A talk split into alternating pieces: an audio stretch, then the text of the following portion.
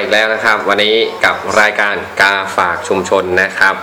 EP นี้เป็น EP ที่ 14 แล้วนะครับ เป็น EP ล่าสุดของเรานะครับกับ EP ใหม่ ไม่น่าเชื่อนะครับว่าเราก็จะมีความอดทนนะครับ มีมีแบบว่าความพยายามนะครับ แล้วก็มีความต่อเนื่องนะครับ ถึงจะต่อเนื่องบ้างไม่ต่อเนื่องบ้างนะครับ ก็ยืนหยัดมาถึง EP ที่ 14 แล้ว นะครับ วันนี้ก็พบกันเช่นเคยผมเตอร์ครับ แล้วก็พี่คึกฤทธิ์ครับผม ครับครับสวัสดีครับครับก็ฝากชุมชนครับอ่าช่วงหลังๆมานะครับด้วยด้วยว่ามันเริ่มจะสนุกปากกับกับกับเรื่องนะครับที่ค่อนข้างจะเสี่ยงกับการย้ายถิ่นฐาน อาจจะโดยถาวรนะครับกับขอสอบวิธีกรนะครับ แต่ว่าเอ่อด้วยว่าเอ่อจะบอกยังไงดีครับพี่คือเอ่อ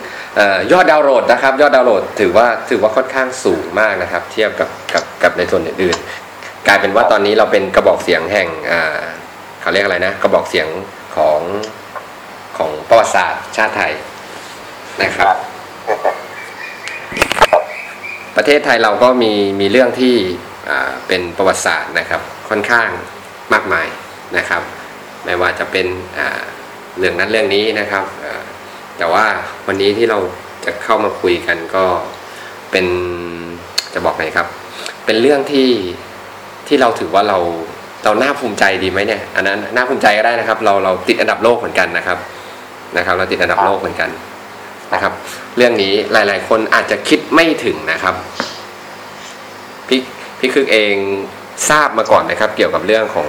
เราติดแรงกิ้งอันดับต้น ๆ ของโลกนะครับ อ๋อก็หลายหลายๆเรื่องครับ ทั้งเรื่องดีและเรื่องไม่ดี แต่ว่าสังคมไทยเราก็เป็นประเทศกำลังพัฒนา ก็ย่อมจะมีการพัฒนาไปตามลำดับครับใช่ครับเพราะฉะนั้นก็จะมาจากลำดับที่ อาจจะติดยอดแย่ไปจนพัฒนาขึ้นมาจนดีขึ้น หรือว่าบางอย่างเคยดีอยู่แล้วก็กลับไปได้อันดับที่ไม่ค่อยดีก็เป็นเป็นได้ทั้งสองทางครับนะครับ ดังนั้นวันนี้นะครับเราก็จะมาคุยกันในเรื่องที่ก็เกี่ยวเนื่องกันมานะครับ พอดีเหมือนมันเหมือนมันเป็นซีรีส์นะครับเหมือนเป็นซีรีส์ซีรีส์เรื่องหนึ่งนะครับ เกี่ยวกับกับเรื่องของประเทศเรานะครับ เราก็ไม่ได้รู้อะไรมากมายนะครับ เราก็รู้กันมาตามห้องเรียนนะครับ วันนี้ที่เราจะมาคุยกันก็คือ เกี่ยวกับเรื่องของการรัฐประหารนะครับวันนี้นะครับ ไม่น่าเชื่อนะครับ พี่คึกฤทธิ์ส่งส่งสถิติมาให้ผมนะครับ ผมได้ดูแล้วผมแบบเอามือทาบอกแล้วก็อ้าปากหวอตาเหลือกขึ้นบนตกใจเลยนะครับ ไม่น่าเชื่อนะครับว่าเราเนี่ยนะครับ มาเป็นอันดับสี่ของโลกเลยทีเดียวนะครับ ไม่น่าเชื่อจริง ๆนะครับว่าเฮ้ยอย่างว่านะครับ เหมือนกับที่โฆษณาอะไรบอกนะครับ ว่า คนไทยถ้าตั้งใจไม่แพ้ชาติใดในโลกนะครับครับ แล้วไม่แพ้ชาติใดในโลกจริงนะครับ ว่าถือว่าพูดง่ายๆว่าในโลกใบนี้นะครับมีอยู่ร้อยกว่าประเทศนะครับ เรามาเป็นระดับที่สี่นะครับและจะบอกให้นะครับที่สุดยอดกว่านั้นนะครับอาเซียนครับในอาเซียนนะครับ เรามาเป็นอันดับหนึ่งเลยครับ เรานี่ถือได้ถือได้เลยว่าเป็นเบอร์หนึ่งเลยนะครับของอาเซียนนะครับในเรื่องของการรัฐประหาร นะครับ วันนี้เราจะมาคุยกันในเรื่องนี้นะครับ จะมีดราม่าบ้างมีตลกปกฮาบ้างนะครับ ก็ก็ก็ตามประวัติศาสตร์นะครับ อันนี้ฟ้องร้องผมไม่ได้นะครับ มันเป็นเรื่องที่เกิดขึ้นมาแล้วนะฮะอันนี้ผมครับขอพูดไว้ก่อนเลยนะครับ เราก็จะเริ่มมาเข้าเรื่องนะฮะการรัฐประหารเนี่ยครับเดี๋ยวเดี๋ยวขอให้พี่คึกอธิบายเกี่ยวกับเรื่องของความหมายนิดนึงนะครับคำว่ารัฐประหารเนี่ยครับถ้าโดยตามความหมายของพจนานุกรมเนี่ยครับมันหมายความว่าอะไรครับพี่คึก การรัฐประหารนี่ก็คือการใช้กำลังอาวุธ หรือกำลังทหาร หรือกองกำลังติดอาวุธเนี่ยครับทำการยึดอำนาจจากรัฐบาลเพื่อเปลี่ยนแปลงอ่ารูปแบบการอ่าการเปลี่ยนคณะรัฐบาลครับอือฮึโดยยังคงรักษารูปแบบการปกครองเดิมไว้นะครับ หมายความว่าระบบการปกครองระบอบเนี่ยก็ยังเหมือนเดิมเพียงแต่ตัวคณะผู้ปกครองประเทศถูกยึดอำนาจแล้วเปลี่ยนตัวรัฐบาลนั่นก็หมายถึงว่าใช้กำลังเข้ายึด อำนาจของรัฐบาลเพื่อมาเป็นรัฐบาลซะเองถ้าพูดกันเข้าใจง่ายๆก็คืออย่างนั้นแหละครับครับ พูดง่ายพูดง่ายๆเลยก็คือว่าพูดนี่อ่าเหมือนกับเขาเรียกอะไรนะอ่าการถ้าเกิดว่าพูดแบบนี้ภาษาชาวบ้านเราจะต้องใช้คำว่าอะไรดีนะอ่าอ่าเปลี่ยนเปลี่ยนผู้ใหญ่บ้านโดยที่ไม่ต้องเลือกตั้งอะไรประมาณนี้ใช่ไหมก็ชื่อเขาก็บอกแล้วว่ารัฐประหารลองลองอ่าลองเอาคำ คำมากลับกันเป็นประหารรัฐบาลก็เป็นอย่างนั้นนะครับนะครับใช่ครับ แต่ก็คือเปลี่ยนเฉพาะผู้ปกครองประเทศแต่ระบอบการปกครองก็ยังเหมือนเดิมมันจะแตกต่างกับอีกคำหนึ่งซึ่งคนไทยคุ้นหูกันมากเลยคือคำว่าปฏิวัติ ครับผมปฏิวัตินี่ภาษาอังกฤษใช้คำว่า revolution เนี่ยฮะก็หมายถึงการเปลี่ยนรูปแบบการปกครองชนิดหนึ่งไปยังอีกชนิดหนึ่งชนิดเปลี่ยนหน้ามือเป็นหลังมือไปเลยยกตัวอย่างเช่น การเปลี่ยนแปลงการปกครองระบอบสมบูรณาญาสิทธิราชย์มาเป็นอ่า ระบอบประชาธิปไตยในวันที่ 24 มิถุนายน 2475 แบบนี้เขาถือว่าเป็นการปฏิวัตินะครับหรือการเปลี่ยนแปลงรูปแบบการปกครองอโดยระบบกษัตริย์ในประเทศจีนนะฮะมาเป็นระบบสาธารณรัฐหรืออีกครั้งหนึ่งในที่เป็นรูปแบบการปกครองในระบบสังคมนิยมคอมมิวนิสต์อย่างนี้เราใช้คำว่าปฏิวัตินะฮะมันจะแตกต่างกับรัฐประหารอยู่ตรงรูปแบบการปกครองที่เปลี่ยนแปลง นะครับส่วนรัฐประหารนี่ก็คือรูปแบบการปกครองก็ยังคงเหมือนเดิมเป็นแต่เปลี่ยนคณะผู้บริหารประเทศเท่านั้นเองครับพูดง่ายๆว่าเป็นการเปลี่ยนผู้นำผู้นำประเทศว่างั้นนะฮะเป็นการเปลี่ยนใช่ครับผู้นำประเทศโดย มีเงื่อนไขว่าต้องใช้กำลังในการยึดอำนาจมา ซึ่งในทางอ่ากฎหมายเขาก็ถือว่ามีความผิดนะครับ เป็นอืมกบฏอ่าก็ได้อีกคำหนึ่งคือคำว่ากบฏอืมกบฏนี่หมายถึงว่าพยายามล้มล้างเปลี่ยนแปลงการปกครอง หรือพยายามยึดอำนาจจากรัฐบาลโดยใช้กำลังอาวุธอ่ากำลังผู้คนกำลังอาวุธอะไรลักษณะที่ไม่ชอบด้วยกฎหมาย แบบนี้ก็ถือเป็นกบฏนะครับ แต่ว่าเมื่อเขายึดอำนาจกันสำเร็จแล้วเนี่ยสถานะกบฏของเขาก็สูญสิ้นไป เพราะว่าเขายกเลิกกติกาการปกครองไปด้วยในตัวก็คือยกเลิกรัฐธรรมนูญของระบอบปกครองเดิม แล้วก็ตั้งรัฐธรรมนูญรัฐธรรมนูญใหม่ แล้วก็เรียกตนเองว่าคณะรัฐประหารเพราะฉะนั้นสถานะความเป็นกบฏก็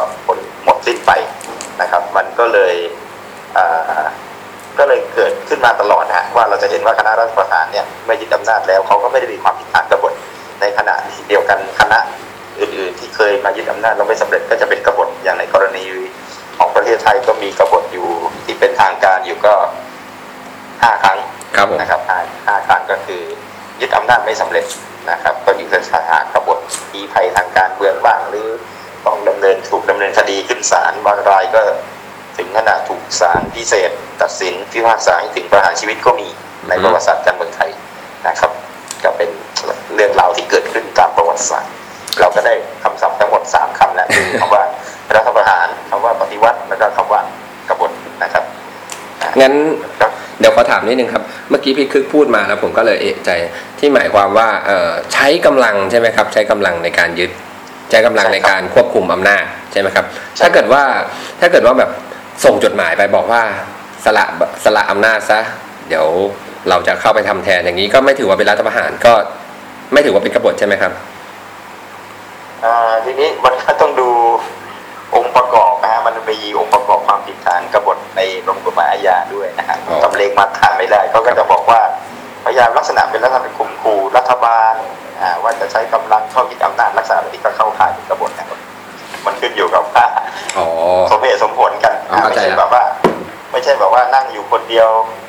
นั่งกินเหล้าอยู่คนเดียวแล้วบอกว่าพรุ่งนี้จะยึดอำนาจอะไรแบบนี้มันไม่มันไม่มีมูลนะเพราะว่ามันเอาตัวใช่ไหมโดยสภาพมันไม่มีแต่ถ้าเป็นลักษณะเขียนจดหมายเป็นลักษณะแบบมันมีเหตุอันควรเชื่อได้ว่ามีการซ่องสุมกำลังอาวุธผู้คนนะถึงแม้จะทำไม่สำเร็จหรือยัง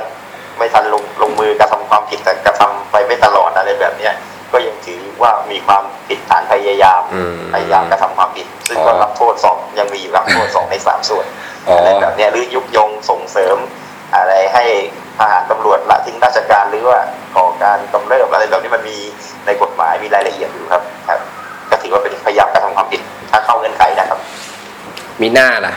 ถึงว่าดิวิธีนี้คงคงแบบว่าโอกาสโอกาสโอกาสโอกาสรอดมันน้อยใช่ไหมครับเลยไม่ค่อยเป็นที่นิยมเท่าไหร่ ใช่ไหมครับอ่าฮะก็เลยแบบว่าเอ้ยอาจจะแบบก็มันมันคงไม่ต้องเมื่อทำปั่นเมื่อก่อนมันไม่มีใช่ไหมครับ ที่เขาเรียกอะไรนะอ่าเขาเรียก อะไรนะคำผมลืมคำไปแล้วสติวิธีอะไรนะที่บอกว่าอ่าใช้โดยวิธีอะไรนะ ที่แบบว่าไม่ไม่ไม่ใช้กำลังอะเขาเขาเรียกอะไรนะผมลืมไปแล้วตอนช่วงสันติสันสันติวิธีหรือเปล่าเรื่องอะไรอ่าที่มันจะเรียกสติวิธีเขาเรียกอะไรนะ อ่าอารยะขัดขืนนะอ๋ออ่าอารยะขัดขืนอารยะขัดขืนนะครับอารยะขัดขืนเนี่ยเราก็ก็จะเห็นนะครับ อันนี้ก็คงจะเป็นเป็นการอ่า revolution นะครับ revolution มาจากในสมัยก่อนนะครับ ก็ได้เห็นมาแล้วนะครับว่าอ่าโอกาสโอกาสที่จะจะจะอะไรนะจะสำเร็จมันมันยากมากนะครับ เพราะว่าช่วงที่10กว่าปีที่ผ่านมาที่ที่ผมเผชิญมากับอารยะขัดขืนนะครับ ก็ก็ ยังไม่ยังไม่พบกับกับอ่ากับอ่าบุคคลท่านใดนะครับในประวัติศาสตร์ชาติเราเนี่ยนะครับอ่าได้ทำงานทำทำการอารยะขัดขืนได้สำเร็จนะครับสุดท้ายก็นั่งแห้งกันอยู่ไปเรื่อยๆนะครับสุดท้ายก็จำเป็นจะต้องใช้กำลังเข้าควบคุมนะครับ ก็ยังยังยังถือว่ายังไม่ 4.0 ประมาณนั้นนะครับ ก็เลยยังไม่สามารถที่จะจะ จะมาต่อรองอะไรได้นะครับครับเหมือนปล่อยให้นั่งแห้งตายไปนะครับ คราวนี้เราก็จะเริ่มมาเข้าเรื่องนะครับอ่ารัฐประหารนะครับของเราเนี่ยครั้งแรกนะครับที่มีนะครับดูจากประวัติแล้วนะครับก็คือเป็นเอ่อวันที่1นะครับเมษายนพศ 2476นะครับครับอันนี้ผมผมก็ก็ก็แปลกใจนะครับอ่าไม่แน่ใจผมผมไม่ได้มีข้อมูลตรงนี้เชิงลึกสักเท่าไหร่นะครับอ๋อครับคือ ตอนเนี้ยอ่ารัฐประหารครั้งเนี้ยคือหลังจากที่การเปลี่ยนแปลงระบอบการปกครองนะครับ ใช่ไหมฮะหลังจากการเปลี่ยนแปลงระบบการปกครองได้หนึ่งปีนะครับครับใช่ครับ ครั้งนี้เหตุผลที่ทำขึ้นเนี่ย ไม่ไม่แน่ใจเหมือนกัน พี่พี่คือพออ่านประวัติศาสตร์มาไหมครับ อ่าถ้าเป็นการรัฐประหารครั้งแรกเนี่ย คือแต่เดิมนะบางตำราเขาก็ไม่นับไม่รับครั้งนี้เป็นการรัฐประหาร แต่หลาย ๆตำราเขาก็นับนับเหมือนกันเขาก็ถือว่ามีการยึดอำนาจนะฮะเพียงแต่ว่าตัวท่านนายกรัฐมนตรีสมัยนั้นน่ะก็คือพระยามโนปกรณ์นิติธาดาท่านก็ดำรงตำแหน่งเป็นนายกรัฐมนตรีในสมัยที่ท่านยกยึดอำนาจแต่ว่าตอนนั้นน่ะเนื่องจากว่าท่านเป็นนายกรัฐมนตรีที่เป็นพลเรือน ท่านไม่ได้ควบคุมกำลังทหาร ท่านก็เลยใช้วิธีปิดประชุมสภาผู้แทนราษฎรและงดใช้รัฐธรรมนูญบางมาตรา แต่ออกเป็นพระราชกฤษฎีกา ทีนี้ไอ้พระราชกฤษฎีกาโดยสถานะทางกฎหมายเนี่ยมันมีสถานะลำดับที่ต่ำกว่ารัฐธรรมนูญ เพราะฉะนั้นในทางกฎหมายเนี่ยถึงจะออกพระราชกฤษฎีกามายกเลิกรัฐธรรมนูญมันก็ทำไม่ได้ใช่ไหมฮะแต่ทีนี้คนในชุกนั้นนี่จะเรียกได้ว่าไอ้หลักวิชาการทางด้านการเมืองการปกครองมันยังไม่ได้เข้มแข็งอะไรอย่างเงี้ยฮะมันก็ เออก็เห็นว่าท่านทำทำไม่ถูกหรือทำผิดอะเพราะว่าท่านบอกว่าใช้งดใช้รัฐธรรมนูญบางมาตรา แต่ในทางปฏิบัติท่านก็งดเกือบทุกมาตราเช่นในยุคสภาผู้แทนราษฎรซึ่งตอนนั้นเนี่ยฮะยังยังไม่เกิดการเลือกตั้งครั้งแรกใช่ไหมฮะเพราะว่าการเลือกตั้งครั้งแรกเกิดขึ้นในเดือนพฤศจิกา 2476 ทีนี้ตอนเขายึดอำนาจนั้นหนึ่งเมษา2476ใช่ไหมก็ไม่กี่เดือนก่อนที่จะมีการเลือกตั้งครั้งแรก แต่ว่าสภาผู้แทนราษฎรของเราก็มีแล้วตั้งแต่อ๋ออ่า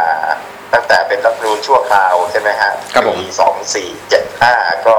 มีคณะผู้แทนราษฎรชั่วคราว แต่งตั้งขึ้นจำนวนเจ็ดสิบคนนะครับทำหน้าที่เป็นสภาผู้แทนราษฎร ซึ่งเขาก็ใช้อ่าร่างรัฐธรรมนูญฉบับถาวรขึ้นมาประกาศใช้เมื่อ 10 ธันวา 2475 ซึ่งนับเป็นวันรัฐธรรมนูญจนถึงปัจจุบันเนี่ยฮะ ทีนี้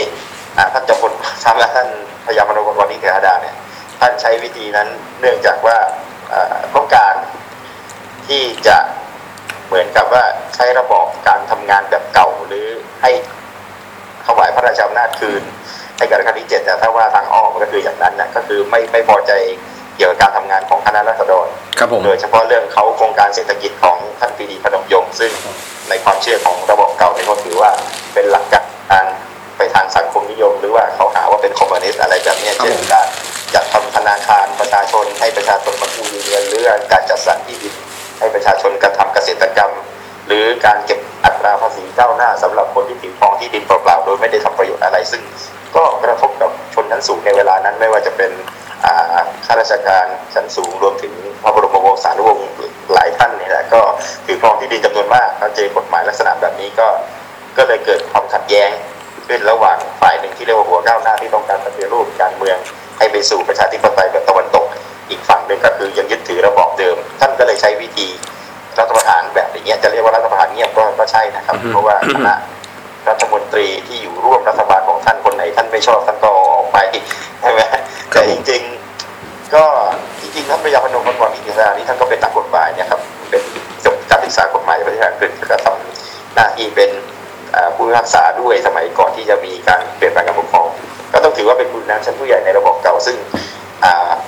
มีความคิดความอ่านที่คณะรัฐมนตรีเห็นแล้วว่าสามารถเชื่อมโยงระหว่างระบบเก่ากับระบบใหม่ได้ ก็เลยเชิญมาเป็นนายกรัฐมนตรีครับ เหตุการณ์มันก็ต่อเนื่องไปถึงครั้งที่สองตรงที่ว่าอ่าพระยาพระหลพลพระโยชน์เสนาเนี่ยท่านดำรงตำแหน่งเป็นผู้จัดการทหารบกด้วยอือฮึแล้วท่านก็เป็นหนึ่งในคณะราษฎรในการยึดอำนาจเป็นหัวหน้าคณะใช่ไหมครับ เมื่อมอบอำนาจให้พระยามนุปกรณ์นิติธาดาเป็นนายกรัฐมนตรีแล้วเห็นว่า ไม่ทำให้การปกครองมันราบรื่น ท่านก็เลยคราวนี้ใช้กำลังทหารจริงๆนะฮะมายึดอำนาจเมื่อ 20 มิถุนายนใช่2476นะฮะหลังจากนั้นเพียงแค่ประมาณ 2 เดือนเดือนครึ่งกว่าใช่ไหมฮะครับผมเอากำลังทหารจริงๆเข้ามายึดแหละอ่าอันนี้เรียบร้อยเสร็จไปเรียบร้อยครับ แล้วท่านพยาพหลในตอนนั้นก็หาใครเป็นนายกไม่ได้ที่เหมาะกับท่านแล้วแหละเพราะท่านก็เป็นหัวหน้าครับผมคณะอ่ามีบารมีเป็นผู้นำของลูกน้องท่านหลายท่าน โดยเฉพาะทหารและคณะรัษฎรซึ่งเป็นทั้งฝ่ายทหารและฝ่ายพลเรือนด้วย ก็เลยเห็นว่าท่านควรเป็นนายกรัฐมนตรี ท่านก็เป็นยาวมาตลอดนะครับ ยาวไป ใช่ครับโอ้พอสมควรพอปีนั้นนะครับ ปีนั้นก็ยังเกิดขึ้นอีกรอบหนึ่งนะครับ ปีปี2476นะครับ อันนี้ถือว่าเป็นเป็นปีทองแห่งการรัฐประหารก็ว่าได้นะครับ ถือว่าเป็นยุคทองเลยนะครับ เพราะว่าพอหลังจากได้อ่าหลังจากท่าท่านพญาพหลอ่าพยุหเสนานะครับ ยึดอำนาจสำเร็จนะครับ วันที่ 20 มิถุนายนนะครับ 2476 วันที่ 11 ตุลาคม พศ 2476 นะครับ พระองค์เจ้าบวรเดชก็ทำอีกครั้งนะครับ แต่ครั้งนี้นะครับ เฟลทำไม่สำเร็จนะครับ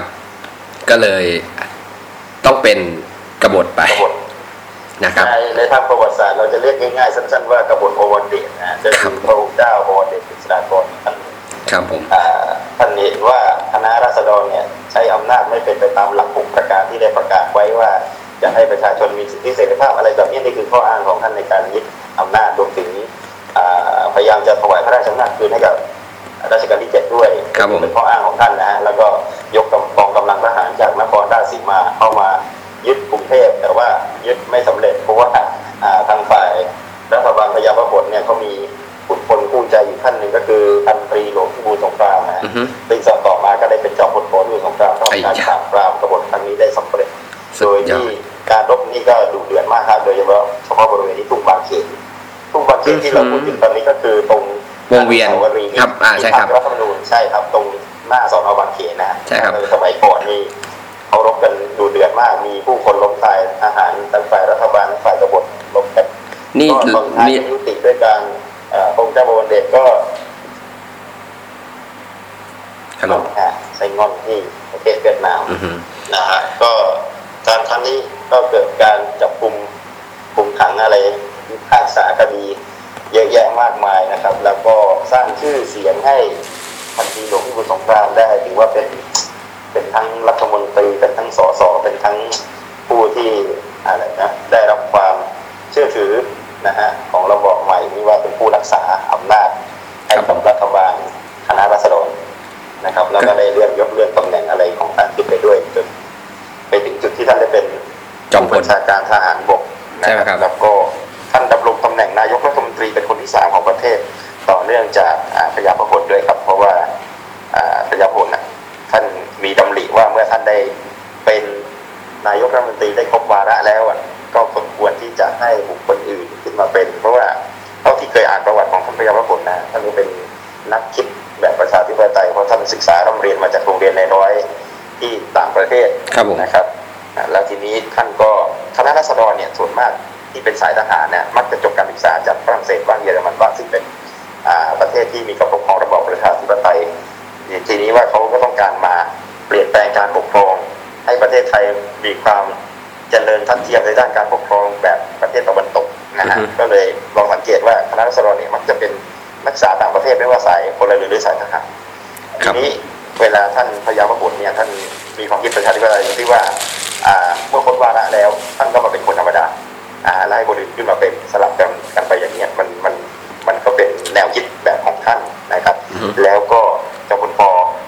ก็ถือครองอำนาจเป็นนายก คราวนี้ก็ถือว่าเป็นนายกรัฐมนตรีที่อยู่ในอำนาจยาวนานที่สุดนะครับก็คือตั้งแต่ 2481 ไปจนถึง 2488 88 87หรือ88 นี่แหละครับอะก็ยาวนานแล้วก็เป็นอีกครั้งหนึ่งอีกเป็นอีกสมัยหนึ่งหลัง หลังสงครามโลกครั้งที่สองท่านก็ได้ได้รับแต่งตั้งเป็นนายกรัฐมนตรีอีกครั้งหนึ่งครับผมนะครับ ก็เป็นช่วงช่วงนี้ช่วงนี้ก็ช่วงจอมพลปเนี่ยอ่าเป็นนายกไม่ใช่ว่าไม่มีการยึดอำนาจนะก็มีอยู่หลายครั้งหลายหลายหนนะฮะแต่ว่ากระทำไม่สำเร็จบ้างอะไรบ้างอะไรอย่างเงี้ยครับนะฮะครับแต่ว่า ก็เป็นรายละเอียดเช่นกบฏในสิบอะไรแบบเนี้ยนะเรารวมกลุ่มในสิบมารวมสิบเอกสวัสดิ์มหามัดนำกำลังพรรคพวกมาช่วยกันยึดอำนาจแต่ก็ไม่สำเร็จเป็นกบฏนะก็มีการตั้งศาลพิเศษ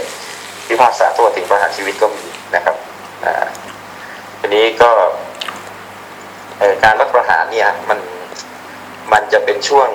สงครามโลกครั้งที่สองก็มีอยู่ใช่ไหมสงครามโลกครั้งที่สองเนี่ยมันสิ้นสุดสงครามโลกครั้งที่สอง ก็เศรษฐกิจบ้านเมืองก็ฝืดเคือง แล้วก็อ่าทหารที่เคยไปรบอะไรแบบเนี้ยเขาก็ไม่ได้รับการดูแลอย่างดีนี่เขาอ้างนะฮะหนึ่งในข้ออ้างในการรัฐประหารของจอมพลผินชุนวันผู้บัญชาการทหารบกใน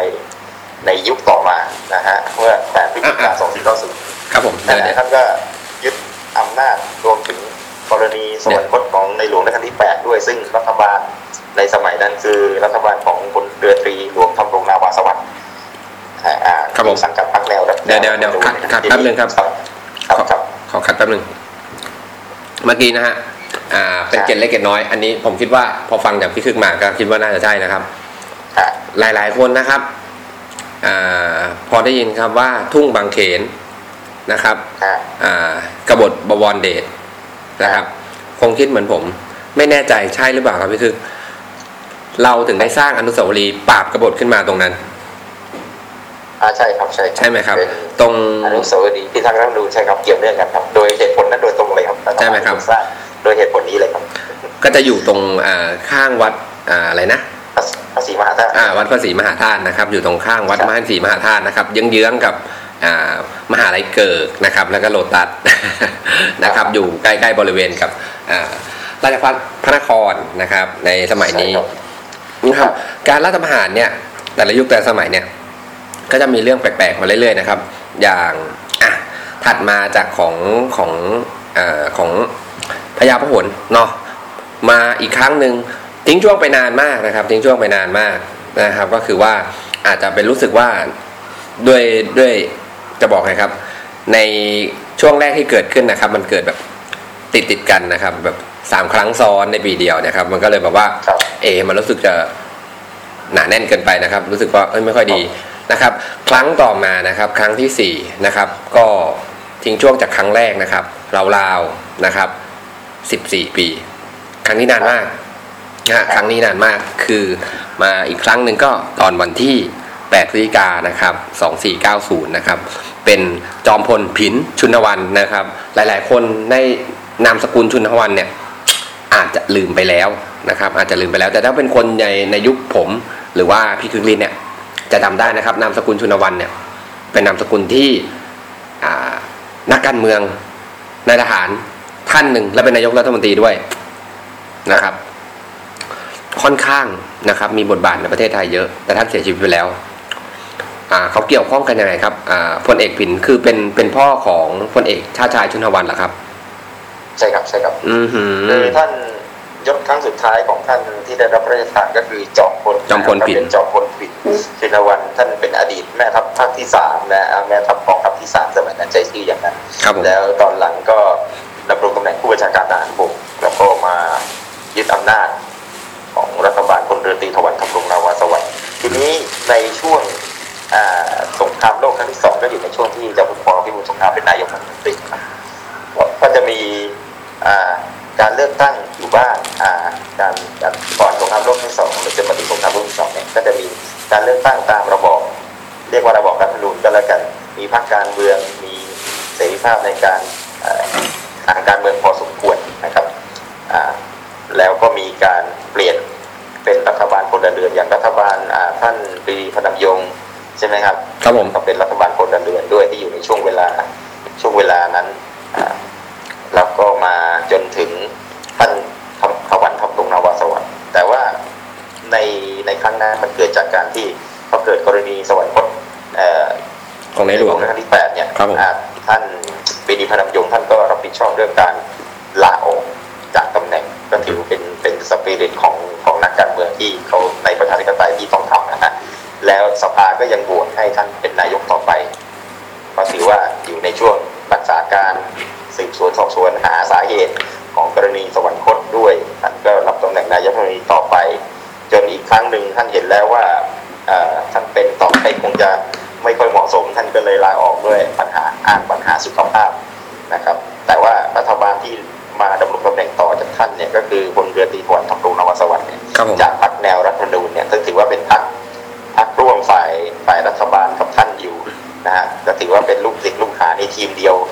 กับอ่าแนวคิดอ่าประชาธิปไตยแบบที่ท่านปรีดีเนี่ยเป็นลูกศิษย์ลูกหาท่านปรีดีสสหลายคนพูดง่ายๆการศึกษาจากพูดง่ายๆว่าตามตามภาษาบ้านๆเราก็คือเป็นลูกหม้อประมาณนี้ฮะถือว่าถือว่าเป็นสายเดิมอะเป็นเป็นสายเดิมคนนะนะครับสายอำนาจกลุ่มอำนาจเดิม ทีนี้ในทางจอมพลขินชุนทวันกับจอมพลปอยุบุญสงครามเนี่ยท่านก็เป็นเพื่อนรุ่นเดียวกันนักเรียนในร้อยรุ่นเดียวกัน รับราชการมาด้วยกัน เพราะฉะนั้นทางจอมพลปอที่หมดอำนาจลงไปเนี่ย ก็ต้องถือว่าเป็นสายทหารนะครับ สายเดียวกับจอมพลขินทีนี้จอมพลปอเนี่ยเขาเขาไปมีปัญหาอยู่นิดนึงตรงที่ว่าเนื่องจากประเทศไทยเนี่ยญี่ปุ่นญี่ปุ่นแพ้สงครามโลกแล้วจอมพลปอเนี่ยไปเซ็นสัญญาร่วมกันกับญี่ปุ่นว่าเป็นพันธมิตรเป็นพวกเดียวกันใช่ไหมฮะครับเพราะฉะนั้นเมื่อฝ่ายญี่ปุ่นแพ้สงครามเราไม่ต้องการให้ภาพลักษณ์ของ ประเทศไทยตกเป็นผู้แพ้สงครามด้วยนะครับ ก็เลยต้องเปลี่ยนตัวนายกครับอ่าก็เลยได้นายกเป็นท่านควงอภัยวงศ์ขึ้นมาอือฮึนะจากพรรคประชาธิปัตย์ก็คือแสดงให้ต่างประเทศเขาเห็นว่าเราเปลี่ยนผู้นำได้ตามระบอบประชาธิปไตยรัฐสภาสสเนี่ยซาวเสียงกันเรียกอ่าบุคคลผู้สมควรดำรงตำแหน่งเป็นนายกขึ้นมาใหม่ก็เลยเป็นเป็นช่วงเปลี่ยนผ่านรัฐบาลช่วงสงครามโลกครั้งที่สองนะครับนะฮะแต่ทีนี้ว่าพอเกิดกรณีสวรรคตขึ้นมาเนี่ยแล้วรัฐบาล หาสาเหตุไม่ได้ว่ามันเกิดจากอะไร ก็เลยเข้าเงื่อนไขของทางทหารเขาซึ่งต้องการยึดอำนาจอยู่แล้วเนี่ย ก็ใช้เป็นข้ออ้าง ถือว่าเป็นข้ออ้างหลักเลยที่ทำให้ชาวบ้านทั่วไปก็อ่าเห็นดีด้วยกับรัฐประหาร แต่หลักๆก็เป็นปัญหาเศรษฐกิจ ซึ่งตกต่ำในยุคหลังสงครามโลกครั้งที่สองทีนี้คณะรัฐประหารชุดเนี้ยไม่ใช่ไม่ใช่ว่าเขายึดอำนาจเสร็จแล้วเขาจะบริหารเศรษฐกิจอะไรได้ดีนะครับ มันก็มีปัญหาอีกนะคครัรับบผมแต่แต่ตอนเขายึดอำนาจใหม่ๆเนี่ย สังเกตไหมฮะว่าท่านจอมพลกินเนี่ยท่านไม่ได้เป็นนายกรัฐมนตรีซะเองใช่ไหมท่านแค่ยึดอำนาจเฉยๆแล้วก็ให้เสร็จแล้วท่านให้จอมพลปอให้ท่านควงอภัยวงศ์อ่า ให้ท่านควงอภัยวงศ์เป็นนายกก่อน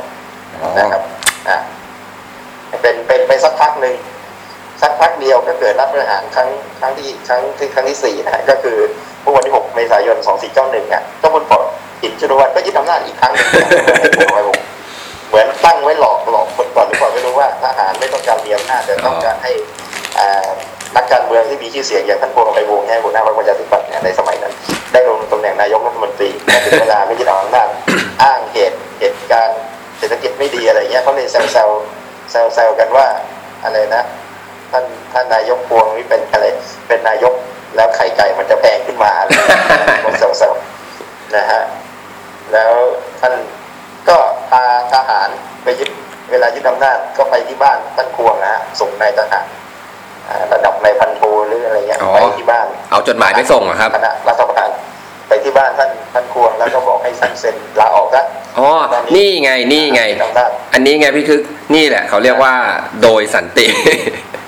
สันติวิธีสันติวิธีครับอ้าวเซ็นซะใช่ไหมครับ เราเราไม่ไม่ต้องเปลืองแรงไม่ต้องอะไรใช่ไหมครับ ไม่ต้องใช้กำลังอำนาจอะไร เราเพียงแค่ไปบอกดีๆ ลงเถอะท่านท่านควงท่านก็ยังแซวกลับมาด้วยนะนี่ผมอ่านจากเด็กประวัติศาสตร์ท่านบอกว่า โอ้ถ้าจะให้บอกก็ถ้าจะให้ออกก็บอกมาคำเดียวเอาปากกาเซ็นให้เลย ไม่ต้องยกรถถังมาหรอกเพราะว่าอย่างนั้นนะฮะก็ยึดอำนาจเสร็จก็ให้ท่านจอมพลปพิบูลสงครามเป็นนายกรัฐมนตรีครับผมอตอนนี้จอมพลปอยู่ในฐานะที่เกเกษียณออกมาจากกองทัพแล้วครับผมก็ไม่ได้เป็นนายกอีกแล้วในหลังสงครามโลกครั้งที่สองครับแล้วท่านก็จะประกาศกับสื่อมวลชนว่าว่า ท่านเข็ดกับการเมืองแล้วท่านขอไปออกไปทำทำสวนทำไร่อะไรของท่านนะท่านก็ว่าอย่างนั้น แล้วแม้กระทั่งอ่าช่วงเก็บเล็กเก็บน้อยของการรัฐประหารก็เหมือนกันนะก็มีไปสืบมันก็ทราบว่าจอมพลหินยึดอำนาจเองครั้งแรกเนี่ยเมื่อ 2490 ก็ยังไม่แน่ใจว่าจอมพลปท่านจะเอาด้วยหรือเปล่าอ๋อถึงนั้นนะไปถามกับภรรยาของท่านจอมพลปว่าว่าว่าอย่างไงไม่เอาเปล่าจอมพลปท่านอ่าท่านพลปท่านก็เป็นนักการเมืองแบบสุขุมลุ่มลึก ท่านก็บอก ไม่เอาไม่เอาไม่เอา จนท่านผู้หญิงละเอียดพิบูลสงครามภรรยาท่านจอมพลปก็สะกิดบอกกับจอมพลขินว่าป๋าเขาบอกว่าไม่เอาก็ก็คือสบายป๋าเขาเนี่ยสมัยนั้นเขาเรียกจอมพลปอ๋ออ่าป๋าก็อย่างเงี้ยแหละเอ้ยคุณจะทำอะไรทำทำไปเลยเดี๋ยวเดี๋ยวค่อยว่ากันแล้วสุดท้ายจอมพลปท่านก็เป็นนายกรัฐมนตรีต่อมานะครับ จนร่างรัฐธรรมนูญขึ้นมาฉบับหนึ่ง ซึ่งก็นับเป็นรัฐธรรมนูญฉบับประชาธิปไตย นะครับฉบับหนึ่งเลยทีเดียว ที่บอกว่าเป็นประชาธิปไตยเพราะว่าไอ้สวไม่มีสวที่เป็นข้าราชการประจำนะฮะแล้วก็มาจากการแต่งตั้งแต่ว่าไม่ไม่ให้เป็นพวกตำแหน่งระหว่างข้าราชการประจำข้าราชการการเมืองรัฐมนตรีก็คือคนที่เป็นอ่าบุคคลที่ไม่ใช่ข้าราชการประจำแล้วก็มาเป็นอะไรสสก็มาจากการเลือกตั้งมีพรรคการเมืองอะไรทุกอย่างเนี่ยคือรัฐธรรมนูญปี 2492 นะครับ ทีนี้ในช่วง 2492เนี่ยมันมีมันก็มีเหตุการณ์ว่ากลุ่มที่เขาเสียอำนาจจากการถูกยึดอำนาจสมัยจอมพลขิดเนี่ยนะฮะก็คือท่านกลุ่มของท่านปรีดีพนมยงค์ครับผมนะฮะรวมถึงลูกศิษย์ลูกหาของท่านเนี่ยคณะอดีตคณะเสรีไทยเนี่ยก็พยายามจะกลับมายึดอำนาจคืนเรียกว่ากบฏวังหลวงเพราะว่าทำไม่สำเร็จนะฮะและใช้พื้นที่บรมประเทศอะไรพื้นที่ในบริเวณพระบรมมหาราชวังเป็นฐานประชาการอือฮึนะฮะสมัยนั้นก็ตรงกับวันที่6 กุมภาพันธ์ 2492 แต่แน่นอนนะจอมพลปท่านเก่งทางด้านการปราบปรามกบฏมาตั้งแต่สมัยใช่ไหมปราบพครัยาบผมไอ้กบฏบวรเดชอะไรมาแล้ครัวบผมท่านชำนาญ เพราะฉะนั้นท่านก็ยึดอ่าท่านก็สามารถปราบกบฏได้ โดยมีขุนพลคนสำคัญนะชื่อนี้คนไทยรู้จักกันดีคือครับท่านจอมพลสฤษดิ์ธนรัตน์นะครับ อ่า สมัยนั้นก็เป็นยศพลตรีเป็นผู้บัญชาการกองพลที่หนึ่งรักษาพระองค์ดูแลเขตกรุงเทพนะก็ถือว่าเป็นขุนพล นะอืมนะแล้วก็อีกครั้งหนึ่งเมื่อ 29 มิถุนา 2494 ก็จะเป็นช่วงที่พยายามยึดอำนาจจอมพลปอีกครั้งโดยนาวาตรีมนัสจารุภานะเขาเรียกว่ากบฏแมนฮัตตันอันเนี้ยอันเนี้ยครับอ่าในในในส่วนของส่วนของอ่าอ่านาวาตรีมนัจจารุภาเนี่ย ผมเคยอ่านอยู่เหมือนกันครับพี่อ่าด้วยด้วยการด้วยการทำอ่าพยายามยึดอำนาจครั้งเนี้ยครับครับ ทำให้ทหารบกนะครับ ทหารบกเนี่ย ได้ได้อานิสงส์ต่างๆจากทหารเรือไปเยอะมากครับอันนี้พี่พี่คือพอทราบใช่ไหมครับครับครับครับคือก็คือเหมือนกับว่าด้วยความว่าพอเพราะว่าอะต้องเดี๋ยวผมผมย้อนให้ฟังนะครับ ใครตามไม่ทันนะครับ เดี๋ยวเดี๋ยวกอกลับไปดูกลับไปฟังได้นะครับ ตอนนี้กบฏมีมาประมาณสามสี่สามสี่อ่าสามสี่สามสี่ชื่อแล้วนะครับ นะครับตั้งแต่กะอ่ากบฏบวรเดชนะครับอ่ากบฏวังหลวงนะครับ ส่วนของของนาวาตรีมนัสจารุภานี่คือกบฏแมนฮัตตันใช่ไหมครับอันนี้จะดูอินเตอร์หน่อยใช่ครับนะฮะครั้งนั้นนะครับที่ที่โดนอ่าพยายามยึดอำนาจไปจากอ่าความจำของผมนะที่ที่อ่านมาคือ เหมือนกับว่าจับจอมพลปอแล้วก็ขึ้นเรือไปนะครับ ขึ้นเรือไป แล้วอ่า ทางทหารนะครับอ่าฝ่ายรัฐบาลก็สั่งให้ยอมมอบตัวครับแล้วก็พอให้ให้คืนตัวจอมพลปอกลับมา อันนี้ถ้าผิดพี่พี่คือแย้งเลยนะพอครับคืนจอมพลปอเสร็จ ก็ขับเรือออกปากอ่าว เสร็จแล้วก็โดนถล่มเป็นที่มาของคำว่าล่มปากอ่าวใช่หรือเปล่า อันนี้ไม่ไม่ก็ ประมาณนี้นะฮะก็มันครับ ทีนี้ก็เล่าเป็นเกร็ดเสริมอีกหน่อยครับผมนะว่าเรือที่เรียกว่ากบฏแมนฮัตตันเพราะว่าเรือเรือที่ทำการอ่าจับตัวตำรวจปอเนี่ยเรื่องของเรื่องมันมีมีอยู่ว่ามีการส่งมอบเรือขุดเรือขุดชื่อเรือแมนฮัตตันครับผมจากประเทศสหรัฐอเมริกามอบให้กับรัฐบาล ก็คือสั่งต่อไปจากอเมริกาเนี่ยนะครับ แล้วก็เชิญจอมพลปพิบูลสงครามในฐานะนายกรัฐมนตรีรัฐมนตรีกลาโหมด้วยนะไปทำพิธีเปิดนะฮะพิธีรับมอบเรือ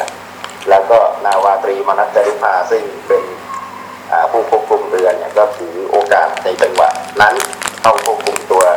นายกรัฐมนตรีพร้อมกับประกาศว่านี่คือการรัฐประหารเพื่อยึดอำนาจทีนี้ทางฝ่ายคนที่ไม่ได้อยู่บนเรือ เช่นจอมพลสฤษดิ์ธนารัตน์เนี่ยที่ถือว่าเป็น มือขวาของจอมพลปทางด้านการทหารเนี่ย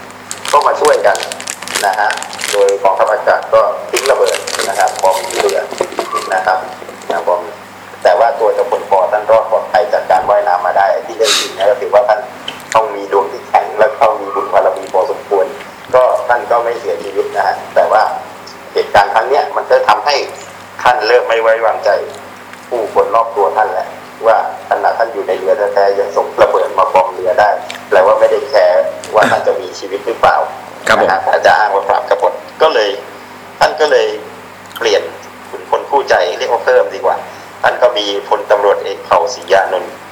นะโอ้ฮะเป็นขุนพลคู่ใจอีกท่านหนึ่งคู่กับ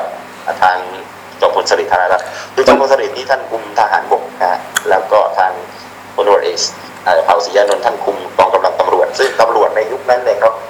จะเรียกว่าเขาเรียกยุคอัศวินประโยคใช่ไหมฮะครับผม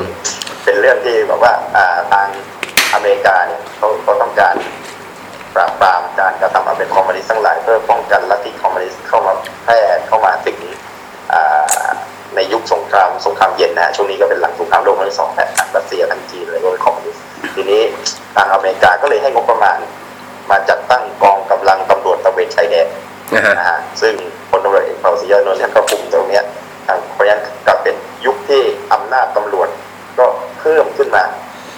ครับ มีหน้าที่รักษาความสงบเรียบร้อยทั่วไปก็สามารถสามารถเป็นกองกำลังกึ่งทหารขึ้นมาแล้วมีรถถังใช่มีผลล่มมีอะไรแบบนี้ขึ้นมายุคคือนี้นะฮะแล้วก็ในขณะที่กองทัพเรือเนี่ยถูกลดบทบาทไปเพราะค่อนข้างเยอะครับว่าจะมีการทำรัฐประหารใช่ครับ เพราะว่ายุคจากหน่วยงานของทหารเรือไปครับ จากที่จากที่ที่ผมอ่านอ่านมานะครับ มีหลาย ๆ ส่วนของของทหารเรือนะครับ ที่โดนแปลเปลี่ยนไปเป็นของทหารบกหลายจุดมากนะครับฮะเอ่อ พวกกรมวิทยุอ่าอะไรมากมายครับมีมากมายคือทำให้พูดง่ายๆว่าเมื่อก่อนนะครับอ่าสำหรับท่านผู้ฟังนะครับ อยากบอกว่าทหารเรือเนี่ยนะครับ เป็นเป็นเหล่าทัพที่มียุทโธปกรณ์ครบครันที่สุดนะครับนะครับ เป็นครับเป็นเหล่าทัพที่มียุทโธปกรณ์ครบครันที่สุดครับแต่ว่าพอหลังจากเกิดกบฏคดีกบฏแมนฮัตตันขึ้นมานะครับอ่า พูดง่ายๆนะครับ ผมอ่านมาผมก็จำได้ลางๆนะเพราะอ่านมาน่าจะประมาณสิบกว่าปีแล้วครับคือโดนยึดไปประมาณสามในสี่อะลองคิดดูนะครับว่ามากขนาดไหนสามในสี่เลยครับ พอหลังจากนั้นพอพี่คึกพูดถึงอ่าพลตำรวจเอกนะครับ เผ่าศรียานนท์ครับนะครับ ก็เลยทำให้มันนึกขึ้นได้อีกเรื่องหนึ่งว่าอ่า เรารู้นะครับหลาย ๆ คนถ้าอ่านประวัติศาสตร์ประเทศไทยก็จะรู้กันว่า ท่านเป็นอ่าอธิบดีกรมตำรวจท่านแรกนะครับครับถูกต้องไหมครับ แล้วพอหลังจากนั้นมาถ้าเราไม่ผิดนะฮะตามไทม์ไลน์ก็คงเป็นเพราะว่าจอมพล ป. พิบูลสงคราม ก็ไม่ต้องการให้นะครับตำรวจนะครับ ไปอยู่กับเมื่อก่อนตำรวจผมไม่แน่ใจว่าว่าบริหารโดยหน่วยอะไร เพราะว่าเหมือนเหมือนเหมือนกับว่า กรมก่อนจะมีกรมตำรวจเนี่ย มันมันเป็นต้องเรียกเป็นเขาเรียกเป็นอะไรผมก็ไม่รู้เหมือนกันนะครับ เราเลยตั้งขึ้นมาให้เป็นเอกเทศ เพื่อให้ได้อ่าบริหารกันโดยพูดง่ายๆว่าเหมือนว่า ไม่ต้องไปแบบไปยืมจมูกใครหายใจแล้วอะหายใจด้วยจมูกตัวเองได้แล้ว ประมาณเนี้ยน่าจะเป็นประมาณนี้ใช่ไหมฮะเรื่องตำรวจนี่ก็จริง ๆ แล้วก็มีตั้งแต่สมัยรัชกาลที่สี่แล้วแต่ครับผมว่าการ ตั้งตำแหน่งอธิบดีอะไรก็มาในชั้นหลังๆนะครับเรียกภรรยาวาสุเทพหรือผมจำไม่ผิดแต่ว่าเป็นอันแรกหรือเปล่าแต่ว่าพอมาถึงยุคที่เปลี่ยนแปลงการปกครองเป็นประชาธิปไตยหลัง 2475 แล้วเนี่ยอ่ามีการตั้งอ่าพลเรือเอกพลเรือตรีหลวงสังวรยุทธกิจนะซึ่งท่านเป็นนานาวิกโยธินนะครับผมเพราะว่าทหารทหารเรือเนี่ยเขาจะเป็นพรรคพวกฝ่ายเดียวกับทางกลุ่มท่านปรีดีพนมยงค์นะฮะครับผมลองสังเกตดูนะว่าไม่ว่าจะในครั้งกบฏวังหลวง ใช่ไหมฮะก็มีการขอความช่วยเหลือจากกองกำลังทหารเรือดังนั้นทหารเรือเนี่ยในคณะรัษฎรเนี่ยไปทางฝักฝ่ายหรือทางทางฝ่ายพลเรือนของคณะรัษฎรส่วนทางทหารบกก็แยกเป็นเอกเทศออกมาอีกกลุ่มหนึ่งใช่ไหมทีนี้ว่าอ่ามีการในรัฐบาลในกลุ่มของท่านปรีดีพนมยงค์หรือสมัยหลวงทำรงนาวาสวัสดิ์คือผมจำชื่อนายกในสมัยนั้นไม่ได้นะก็แต่งตั้งพลเรือที่สังวรหลวงสังวรด้วยยุทธกิจนะเป็นอธิบดีกรมตำรวจนะอือฮึแล้วตอนนี้ว่า ก็เหมือนกับว่าพอรัฐบาลทหารชุดใหม่เนี่ยเขามายึดอำนาจอะไรแล้วเนี่ยการเปลี่ยนแปลงโครงสร้างของหน่วยราชการจำเป็นต้องมีโดยเฉพาะหน่วยงานที่เกี่ยวข้องกับการรักษาความสงบเรียบร้อย โดยเฉพาะตำรวจถือว่าสำคัญใช่ไหมก็เป็นหูเป็นตาให้ให้เขาด้วยให้คณะรัฐประหารด้วยครับผมก็เลือกเอาคนที่ไว้ใจได้ ในสมัยนั้นท่านเจ้าพลปท่านก็เลือกพลตำรวจเอกเผ่าศรีอานนท์นะฮะแต่เดิมท่านก็เป็นเป็นทหารบกมาก่อนนะแล้วตอนหลังย้ายไปเป็นตำรวจนะครับโอ้ท่านเผ่าศรีอานนท์ ก็ในวงการตำรวจทุกคนก็ต้องรู้จักท่านอยู่แล้วนะครับเพราะท่านเป็นเจ้าของวลีเด็ดครับภายใต้ดวงอาทิตย์นี้ไม่มีอะไรที่ตำรวจไทยทำไม่ได้นะครับตำรวจไทยทำได้ทุกอย่างครับนั่นนั่นนะอ๋อเจ้าของวลีเด็ดนี่มาจากท่านนี่เองท่านพลตำรวจเอกเผ่าศรีอานนท์ครับผม แล้วก็ครับพอหลังจากนั้นมานะครับ มาวันอ่า29พฤศจิกายนนะครับ2494นะครับ หลังจากอ่าเกิดกบฏแมนฮัตตันไป โอ้โห เวลาพอเหมาะพอเจาะจริงๆครับ5เดือนเป๊ะนะครับ จอมพลปพิบูลสงคราม ยึดอำนาจครับรัฐประหารเหมือนกัน แต่ยึดอำนาจตัวเองอ่าครั้งนี้ก็มีสาเหตุซึ่งซึ่งท่านอ้างก็ส่วนหนึ่งนะแต่ข้อได้จริงทางประวัติศาสตร์การเมืองก็อีกอย่างหนึ่งเขาบอกว่ามันเกิดจากการที่รัฐธรรมนูญปี 2492 นะคครัรับบผมซึ่งใช้บังคับอยู่ในเวลานั้นกำหนดให้สมาชิกวุฒิสภาเนี่ย ที่ทำหน้าที่ในการควบคุมการบริหารและการแผ่นดินด้วย โดยที่อ่าไม่ได้เป็นข้าราชการประจำครับ ซึ่งจะมีซึ่งซึ่งจะมีผลทำให้ตัวนายกรัฐมนตรีเนี่ยคุมเสียงในสภาได้ยากอือฮึเวลาโหวตกันทีนึงก็เสียวสันหลังกันทีนึงว่าจะจะแพ้หรือเปล่าใช่ไหมเพราะฉะนั้นท่านก็เลยมาง่าย ๆ เลยคือการยึดอำนาจตัวเองวิธีการก็คือ ประกาศออกทางสถานีวิทยุนะครับว่าอ่าคณะคณะนี้คณะบริหารประเทศชั่วคราวท่านเรียกตัวเองว่าคณะบริหารประเทศชั่วคราวอันประกอบด้วยทหารบกคปชใช่ไหมครับตำรวจอะไรว่าไปช่วยกันอ่ายึดอำนาจแล้วท่านก็แบ่งแยกงานการปกครองให้ว่าอ่าต่อไปนี้ก็ไม่ต้องมีสภานะครับ ไม่ต้องมีสภาเลือกตั้ง ก็มีสภาแต่งตั้งเอาของท่านเอง มันก็จะเป็นการกระชับอำนาจนะเรียกว่า เอาอำนาจมาอยู่ในมือให้ง่ายสุดโอ้เพราะฉะนั้นรัฐบาลในยุคนี้ก็ถือว่าเป็นเผด็จการแหละครับเพราะว่ามาจากการรัฐประหารอ่านะครับแล้แต่วครัว่าบก็เริ่มไม่ได้ ไม่ได้ยั่งยืนอะไรมาก เพราะว่าเขาก็ถูกยึดอำนาจซ้อนมาอีกทีนะฮะก็เป็นความขัดแย้งกันภายในของตัวคณะรัฐประหารเองก็คือทางฝ่ายของจอมพลสฤษดิ์ธนรัตน์กับทางพลเรือเอกเผ่าศรีอานนท์นะเขาเรียกว่าเกี่ยวกับเรื่องผลประโยชน์ธุรกิจ ที่เขากล่าวหากันในยุคนั้นสมัยนั้นนะฮะว่าเกี่ยวกับเรื่องฟินบ้างอะไรบ้างเนี่ยฮะรวมถึงทางฝั่งจอมพลไอ้พันเอกพลเอกตำรวจเอกเผ่าศรีอานนท์ก็กล่าวหาจอมพลสฤษดิ์เรื่องส่วนตัวเช่นเรื่องวิมานสีชมพูอะไรของท่านนะของพลเอกซับซ้ำนะอ่านั่นแหละมันก็เลยเราของระแหงกันอยู่จนสุดท้ายท่านสฤษดิ์ธนรัตน์ท่านก็ลาออกจากรัฐบาลจอมพลปครับผมนะฮะก็คือมาเป็นทหารอย่างเดียว แต่แน่นอนนะฮะรัฐบาลของไทยเราก็โตมากับทาง มีทหารเป็นผู้คุ้มครองให้รัฐบาลอยู่ได้ใช่ไหมครับ เพราะฉะนั้นเมื่อมาถึงจุดจุดหนึ่งที่มันแตกหักมันมาจากการเลือกตั้ง ซึ่งจอมพลปเองท่านก็ต้องจัดให้เลือกตั้ง เพราะตอนนั้นในโลกเนี่ยฝ่ายเสรีประชาธิปไตยเขาก็สนับสนุนรัฐบาลที่มาจากการเลือกตั้ง ท่านก็รู้ว่าตัวท่านเองก็เกษียณมาแล้วพ้นจากตำแหน่งหน้าที่ทางทหารแล้วมาเป็นนายกแบบนี้ท่านก็ต้องเอาเสียงจากประชาชนให้ได้ ท่านก็ไปจัดตั้งพรรคการเมืองขึ้นมาชื่อว่าพรรคเสรีมานังคศิลานะครับ ไม่เคยได้ยินมาก่อนเลยครับ อ่าใช่ตัวท่านเองเป็นนายกเนี่ยก็มาจากการเลือกตั้งทีนี้ท่านก็มีหัวคะแนนคนสำคัญก็คือตำรวจเมื่อกี้นะฮะที่ยกตัวอย่างว่าก็มีการกล่าวหาว่ามีการโกงการเลือกตั้ง เมื่อการเลือกตั้งเมื่อช่วงปี 2500 นะฮะก็ไม่ว่าจะปลัดกระทรวงมหาดไทยอธิบดีกรมการปกครอง ซึ่งเป็นเจ้าพนักงานควบคุมการเลือกตั้งถ้าเปรียบเทียบสมัยนี้ก็คือกกตนั่นแหละฮะใช่ไหมครับครับผมปรากฏว่าพรรคพรรครัฐบาลคือพรรคเสรีมานังคศิลาเนี่ย ลงเลือกตั้งที่ไหนก็คะแนนเสียงท่วมท้นแล้วที่โอ้แล้วทีนี้ช่างเป็นและจะจะบอกไงดีครับ ถือว่ามีความนิยมค่อนข้างสูงมากเลยครับใช่ครับใช่ครับ แล้วก็ท่านจัดให้มีไฮพาร์คครับไฮพาร์คไฮพาร์คนั่นหมายถึงว่ามันมาจากประเทศอังกฤษอะจะมีลานอยู่ลานอยู่แห่งหนึ่งที่ประเทศอังกฤษก็คือใครอยากจะพูดเรื่องอะไรก็เอากล่องหรือลังกระดาษเนี่ยมาวางแล้วตัวเองก็ขึ้นมายืนในที่สูง แล้วจะพูดอะไรก็พูดไป ก็เลยเป็นที่มาของคำว่าไฮพาร์คก็เลยเกิดอ่าอะไรนะปล่อยให้นิสิตนักศึกษาประชาชนพูดจะไฮพาร์คได้วิพากษ์วิจารณ์การทำงานของรัฐบาลได้เต็มที่นี่คือยุคจอมพล ป.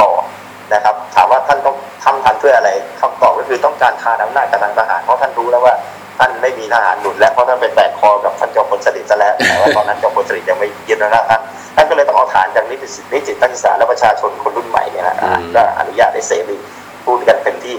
นะครับ แต่ว่าในการเลือกตั้งเมื่อปี 2500 เนี่ยปรากฏว่าท่านท่านอ่าถูกกล่าวหาว่าโกงใช่ไหมฮะโดยนิสิตจุฬาก็นำทีมประท้วงอะพอจริงๆมานำทีมประท้วงเดี๋ยวๆนะครับถึงทำเนียบรัฐบาลครับ จริง ๆ ผมคิดว่าคงคงไม่ไม่น่าจะต้องถึงปี 2500 แล้วครับ ผมว่าตั้งแต่ครั้งแรกนั้นก็น่าจะโกงแล้วนะ ดูดูแล้วดูแล้วไม่น่าเชื่อสักเท่าไหร่เลย คือโจงแจ้งจนแบบว่าอะไรอะจนจนแต่ว่าอ่อ เขาเรียกต้องเรียกว่าอะไรครับ ใช่ ต้องเรียกว่าโจงขึ้นมากกว่าครับพี่ไม่น่าเรียกว่าโจงแจ้งแล้วอะไรเงี้ยคือนิสิตนักศึกษาเขาก็ตื่นตัวทางการเมืองก็เริ่มแต่ยุคนี้แหละครับครับผมแล้วนักศึกษาก็เริ่มจากนิสิตจุฬาก่อนนะรวมกับมหาวิทยาลัยอื่นๆด้วยนะครับ ก็มาประท้วงที่ทำเนียบรัฐบาลครับนะครับ โดยที่จอมพลสฤษดิ์นี่ท่านก็เป็นหัวหน้าฝ่ายรักษาความสงบเรียบร้อยในฐานะผู้บัญชาการทหารบกนะฮะก็ยืนข้างๆท่านจอมพล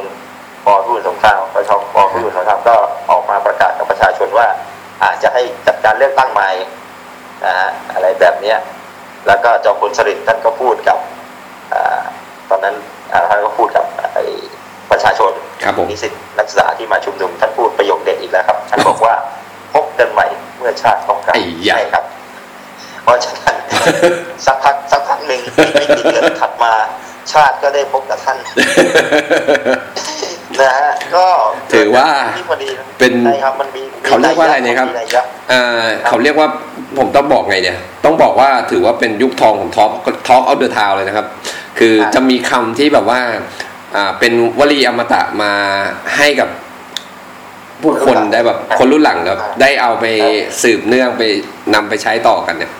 ค่อนข้างมากมายนะครับแต่พอ พอท่านประกาศอย่างนั้นก็ยังไม่ทันได้เลือกตั้งอะไรแล้วก็พบกันอีกแล้วไม่ยึดยึดอำนาจไป ซึ่งยุคนั้นก็เลยเล่าย้อนมานิดนึงวันที่ประชาชนนิสิตนักศึกษามาประท้วงการเลือกตั้งนะก็ต้องผ่านแนวของทหารที่ตั้งรักษาความสงบด้วยใช่ไหมครับครับผมก็มีทหารยศในร้อยเอกคู่หนึ่งก็คือร้อยเอกนาทิกกำลังเอกอือฮึสังกัดกองพันทหารราบที่สี่กรมทหารราบที่หนึ่งมหาดเล็กสับรงทำหน้าที่ในการ ผู้บังคับกองร้อยตรงนั้น ก็อนุญาตให้ประชาชนเข้าไปได้อือฮึนะครับ ปกติถ้าทหารนี่เวลารักษาความสงบเรียบร้อยเนี่ยเขาก็ต้องอ่าเหมือนกับแข่งแข่งขันได้หน่อยทำอะไรแบบไม่ห้ามอย่างเดียว แต่วันนั้นเห็นแล้วว่าถ้าเกิดว่า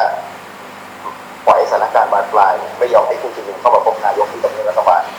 อาจจะเกิดการนองเลือดหรือปะทะกันได้ครับท่านผมก็เลยสั่งให้ทหารเนี่ยเปิดทางให้ประชาชนก็เลยได้รับฉายาว่า สุภาพบุรุษมักกะวานอ๋อนะครับตั้งแต่ยังยศร้อยเอกพลเอกอาทิตย์กำลังเอกในภายหลังท่านก็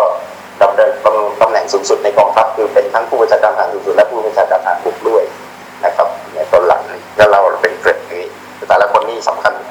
มีใช่ครับตำแหน่งสำคัญสำคัญในประวัติศาสตร์ไว้เยอะแยะมากมายนะครับทหารทีนี้พออะบ้านบ้านเรานี่คือ จะบอกไงดีครับ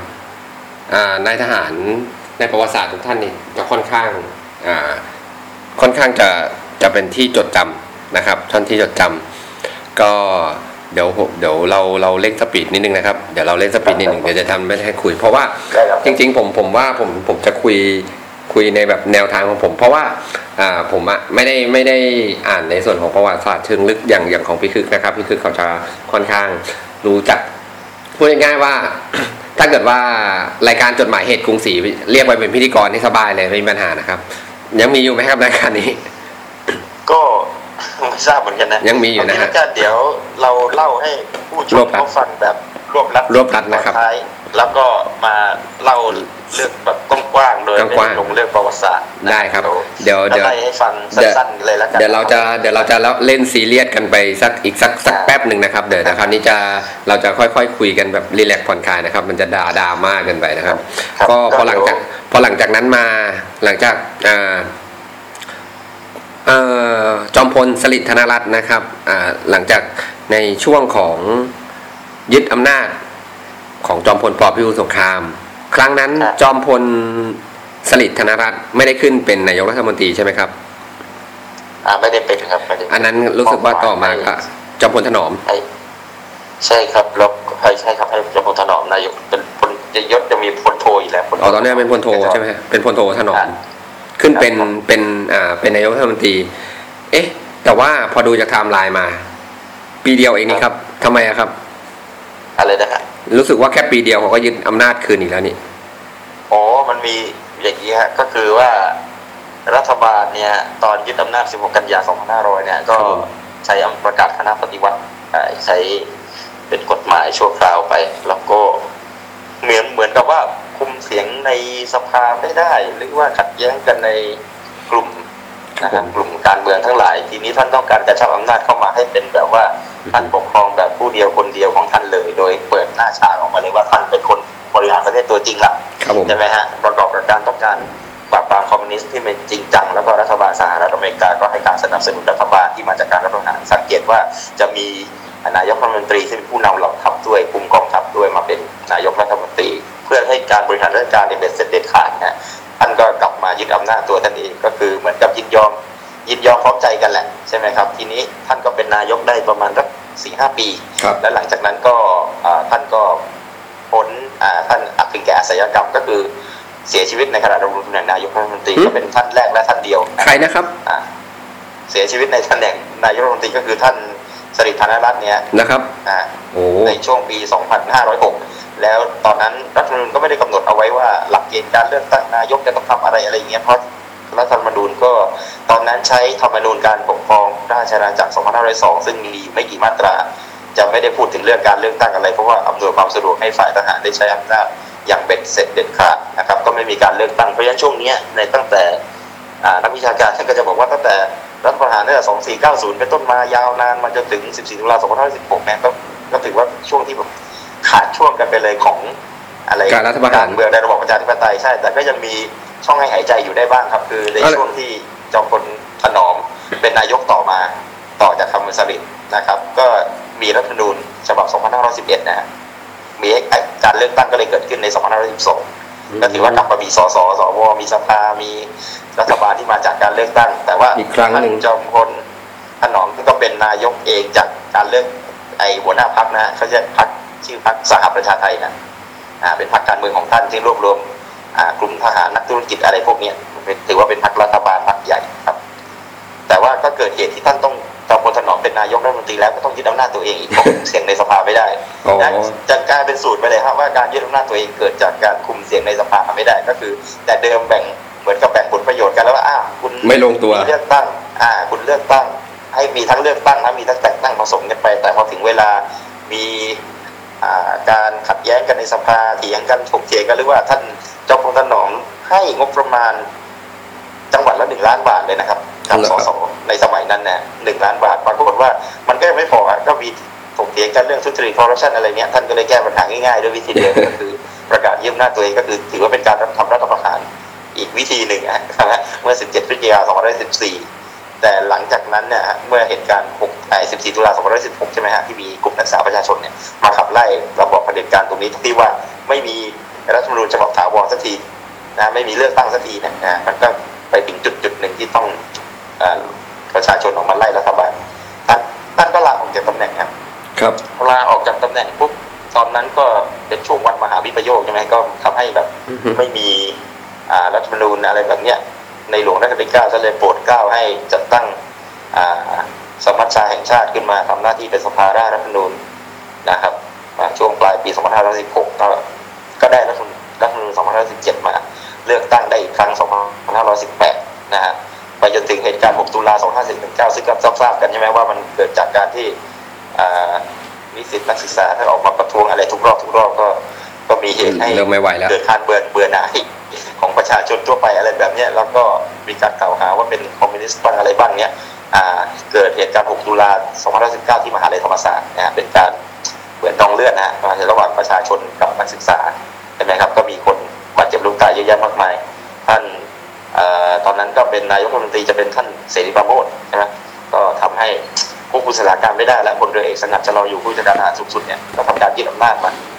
อะแล้วเราไล่ต่อๆมาก็จะเห็นว่าเขาก็ยึดอำนาจตัวเองซ้ำอีกทีเมื่อ 20 มีนา2520มาก็ครับผมเพียงเพียงอ่าอ๋อโทษนะยี่ยี่สิบตุลา2520นะยึดอำนาจตัวเองซ้ำเนื่องจากว่ายึดอำนาจท่านรัฐบาลธานินใจวิเชียนนะฮะด้วยนโยบายขวาจัดขวาพิฆาตซ้ายอะไรแบบนี้เขาอะเดี๋ยวนะครับมันไม่เหมาะสอ่ามผมผมผมครับผมอยากให้พี่พี่คืออธิบายนิดนึงนะครับ อ่าครับเราจะมีเราจะถ้าเกิดว่าทุกคนที่ มาพูดเกี่ยวกับเรื่องของคอมมิวนิสต์นะครับ เราก็จะมีลัทธิฟาสซิสต์นะครับ ขวาจัดซ้ายจัด อันนี้มาจากมาจากอะไรครับแล้วคิดอ๋อขวาจัดคำว่าขวาจัดหรือซ้ายจัดเนี่ยมาจากอะไรครับอ๋อคือ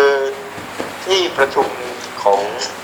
สภาผู้แทนราษฎรฝรั่งเศสในสมัย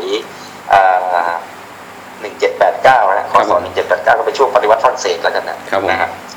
เขาจะมีที่นั่งของเก้าอี้ของประธานสภาผู้แทนเขาอ่าฮะซึ่งเก้าอี้ตัวนั้นนะปัจจุบันก็ยังตัวเดิมอะครับผมสองร้อยกว่าปีจริงๆนะอ่า ตัวเดิมเลยฮะท่านประธานท่านนั่งตรงกลางทางขวามือของท่านเป็นพรรคฝ่ายอนุรักษ์นิยมจะนั่งทางฝั่งขวามือของประธาน ส่วนพรรคทางฝ่ายสังคมนิยมจะนั่งทางซ้ายมือของประธานอืมสภาฝรั่งเศส ก็เลยเป็นที่มาของว่าฝ่ายขวาหมายถึงอนุรักษ์นิยม ส่วนคำว่าฝ่ายขาฝ่ายซ้ายเนี่ยหมายถึงฝ่ายแนวคิดสังคมนิยมอะไรแบบเนี้ยที่ไม่ใช่อนุรักษ์นิยม จะเรียกว่าฝ่ายก้าวหน้าหรืออะไรแล้วแต่ใช้คำนั้น ทีนี้คำว่าก้าวหน้าของนักภาษาการเมืองนี่เขาหมายถึงว่าเปลี่ยนแปลงไปจากเดิมนะฮะส่วนคำว่าก้าวหน้านั้นจะเจริญขึ้นหรือเปล่ายังไม่รู้เพราะมันเป็นอนาคตใช่ไหมครับอือฮึถ้าจะพูดหรือว่าพวกมีความหวังในอนาคตนั่งฝั่งซ้าย อ่าพวกอ่าที่เอาอันเดี๋ยวเดี๋ยวเดี๋ยวเดี๋ยวนั่งฝั่งถ้าขวาถ้าถ้างั้นหมายความว่าของเราเนี่ยคือเราก็อยู่ในอ่าสังคมนิยมเหมือนกันใช่ไหมครับ เราก็จะถือเป็นการรอความก้าวหน้าที่กำลังจะมาถึงประมาณนี้ใช่ไหมก็คือ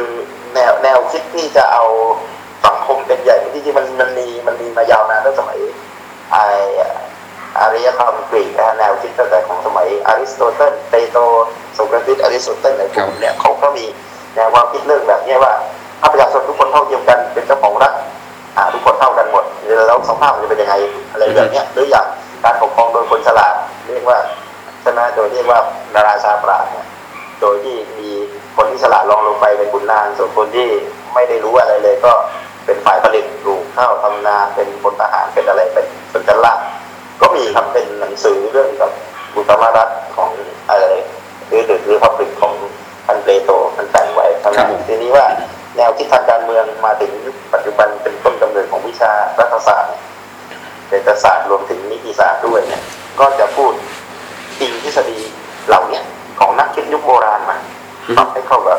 ยุคสมัยนี้นะฮะครับผมยุคสมัยของแต่ละประเทศหลังประวัติศาสตร์การเมืองนะครับทีนี้ที่ว่ามันก็โชคดีอย่างหนึ่งตรงที่ว่าไทยเราไม่ต้องมีสงครามการเมืองเหมือนอย่างประเทศหลายๆประเทศนะใช่ไหมฮะว่า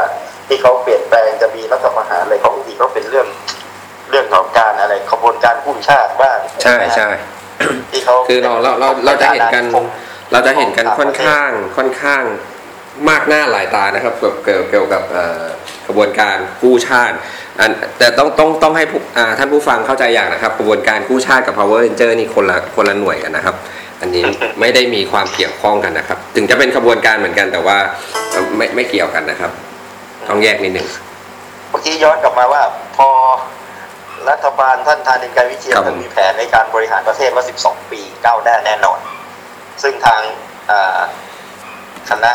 คทณะหารอ่ายังเติมสมัยนั้นยังเติมสมัยกลุ่มคใช่ณะครับนายทหารดุนี่แหละครับอ่านี่แหละครับผมผมต้องต้องบอกเลยครับ ต้องบอกเลยครับ นี่คือนี่คือเป็นหนึ่งในสาเหตุนะครับที่ที่แม่ผมนะครับ ได้ผลิตชื่อนี้ออกมาให้ผมนะครับ หลายๆ คนแปลกใจมาก จะเรียกผมอย่างนู้นอย่างนี้นะครับ ว่าเป็นเพราะแบบนี้ใช่ไหมเรียกผมชื่อที่ผมไม่ค่อยชอบให้เรียกก็ก็เรียกกันเกินกาดนะครับ ชื่อผมเนี่ยมาจากจากเรื่องนี้นะครับอันนี้อันนี้เป็นเก็บนะครับ ความรู้มาจากแม่ผมนะฮะอันนี้ไม่ไม่ไม่ได้เกี่ยวกับเรื่องอันนี้นะครับ อันนี้คือคือคือแม่ผมแม่ผม แม่ผมเกิดมาอยู่ในช่วงอ่าเดี๋ยวนะ ผมดูไทม์ไลน์ชีวิตแม่ผมก่อนนะครับเอ่อแม่ผมแม่ผมนะครับ เกิดมาทันอ่า ครั้งแม่ผมน่าจะมาทันเดี๋ยวนะหนึ่งสองสามสี่ห้าหกเจ็ดแปดนะครับ แม่ผมนะครับเกิดมาได้ประมาณสองขวบนะครับ ก็ทันการรัฐประหารครั้งที่เก้าพอดีนะครับ ตั้งแต่นั้นมาแม่ผมก็เผชิญหน้ากับกับการรัฐประหารไทยมาอย่างต่อเนื่องนะครับ แล้วก็ยังยังตอนนี้แม่ผมยังมีชีวิตอยู่นะครับแม่แม่แม่ผม บอกไว้ก่อนนะครับ แม่ผมยังมีชีวิตอยู่นะฮะก็ก็ยังยังไม่แน่ใจว่า แม่จะต้องเจอกับเหตุการณ์แบบนี้อีกสักกี่ครั้งนะครับ แม่ก็ ก็โอเค ขอพาดพิงหน่อยแล้วกันนะครับ ไม่ไม่ได้ค่อยพูดถึงแม่สักเท่าไหร่ทีนี้ทีนี้ปกติคณะรัฐประหารมันจะชอบเรียกตัวเองว่าคณะปฏิวัติใช่ไหมครับครับผมเพื่อให้รู้สึกว่าเออมันก้าวหน้าไปข้างหน้า แต่หลังๆแต่หลังๆที่ประชาชนเขาเริ่มจะไม่ชอบคำว่าปฏิวัติแล้วเพราะรู้สึกว่ามันรุนแรง มีการใช้อำนาจเผด็จการ ครับผมคุมขังไปสอบสวนโดยไม่ได้ขึ้นศาลมั่งอะไรแบบเนี้ย เพราะว่ามันมีกฎหมายอยู่ฉบับหนึ่งหรือหลาย ๆ ฉบับที่ใช้เรียกตัวเองปกติจะใช้คำว่าพระราชบัญญัติใช่ไหมครับครับผมทีนี้พระราชบัญญัติที่มีกฎหมายความความเห็นชอบของสภารัฐสภาทีนี้เมื่อท่านทั้งหลายที่ยึดอำนาจบัญญัติต้องการมีกฎหมายแบบเดียวกับพระราชบัญญัติ ก็ไปเรียกว่าประกาศคณะปฏิวัติอือฮึมันก็มีเหตุผลที่ทำให้คนรู้สึกไม่ชอบยื่นสอบคำนี้สักเท่าไหร่ในระยะหลังนะครับเอ่อ คณะของท่านสงัดชะลออยู่ในยยึดอำนาจก็เรียกเลยว่าคณะปฏิรูปครับผมใช่ไหมฮะอ่าเรียกคำนี้มันสวยงามดูดีดูดีขึ้นมานิดนึงรวมถึงดูดีว่าฐานกำลังสำคัญหลัก ๆ ก็เป็นอย่างเติมนี่แหละฮะกลุ่มครับทหารหนุ่มสมัยนั้นอ่าฮะซึ่งต้องเป็นสมาชิกสภาปฏิรูปด้วยแล้วก็ร่างรัฐธรรมนูญ2521ก็ได้มีการเลือกตั้งขึ้นมาอีกครั้งหนึ่งช่วงนี้ก็จะเป็นช่วงที่ท่านนายกรัฐมนตรีเป็นพลเอกเปรมตินสุดานนท์ครับผมก็ท่ายังนก็ดำรงตำแหน่งพบตบด้วยนะคครัรับบก็เป็นรัฐธรรมนูญที่เขากล่าวขานกันว่าเป็นครึ่งใบค รึ่งใบหมายถึงว่าแต่งตั้งครึ่งหนึ่งเลือกตั้งครึ่งหนึ่งอือฮึเสถียรภาพของรัฐบาลก็ยาวนานไปพอสมควรนะถือว่าสึกอย่างน้อยท่านก็เป็นมาแปดปีแล้วครับผมแล้วก็พลเอกชาติชายสุนทรวันกับไม้ต่อมาอีกเป็นสองปีครับผมสามปีก็ก็ยาวนานพอสมควรจนก็ถือว่าช่วงนี้ประชาธิปไตยไทยเริ่มเบ่งบานกันแล้วเป็นยุคที่ตัวพี่เองหรือเติมนี่ก็เกิดเกิดมาละยังครับผมเด็กอยู่นี่ผมว่าเกิดยังเล็กๆอยู่นี่ครับผมเด็กประถมมัธยมกันแล้วนะฮะก็ค่ะ คราวนี้แล้วก็คราวนี้อ่าคราวเนี้ย ก็ก็จะเป็นพูดถึงรัฐประหารนะครับ ก็จะเป็นเป็นช่วงที่ใกล้ในช่วงชีวิตของผมกับพี่กนึกนะครับ อันนี้ผมสามารถพูดได้เต็มปากเต็มคำเพราะว่าผมอยู่ในเหตุอ่าผมผมผมผมผม เติบโตมาในช่วงเวลาเหล่านั้นนะครับ ไม่ได้อยู่ในเหตุการณ์อะไรกับเขานะครับ ผมไม่ได้อยู่ในเหตุการณ์อะไรกับเขานะครับ ช่วงเหตุการณ์รัฐประหารที่ที่ที่เกิดขึ้นมาในในช่วงชีวิตผมที่ผมมีอยู่มาเนี่ยครับก็คือครั้งแรกนะครับ ครั้งแรกก็คืออ่าพศ 2534 นะครับ พศ 2534 ตอนครั้งนั้นเป็นการยึดอำนาจของอนายกรัฐมนตรีพลเอกชาติชายชนวันถูกยึดอำนาจโดยพลเอก สมสุนทรคงสมพงษ์ใช่ไหมครับใช่ครับนะครับ ครั้งนั้นตอนตอนนั้นยื่นมาแต่ว่าอ่าท่านพลเอกสมพรอ่าสุนสุนทรนะครับสุนทรคงสมพงศ์ก็ก็จะเหมือนกับหลาย ๆ คนนะครับที่ได้ทำการ revolution นะครับได้ทำการ revolution กับประเทศประเทศไทยเรานะครับ ก็คือว่าตัวเองยึดอำนาจมาแล้วนะครับ ไม่ได้นะครับไม่ได้อ่าไม่ได้ครองอำนาจตัวเองครับนะครับ ส่งไม้ต่อให้กับ ทหารเพื่อนหรือรุ่นน้องนะครับตอนตอนนั้นก็เป็นท่านนายกอนันต์ปัญญารชุนนะเป็นพลเรือนเลย เพื่อให้มีภาพลักษณ์ที่ออกมาเอ๊ะเป็นเดี๋ยวว่านะครับค่อนข้างจะเป็นประชาธิปไตยแล้วก็เป็นนายกโจทย์เพื่อจัดการร่างรัฐธรรมนูญปี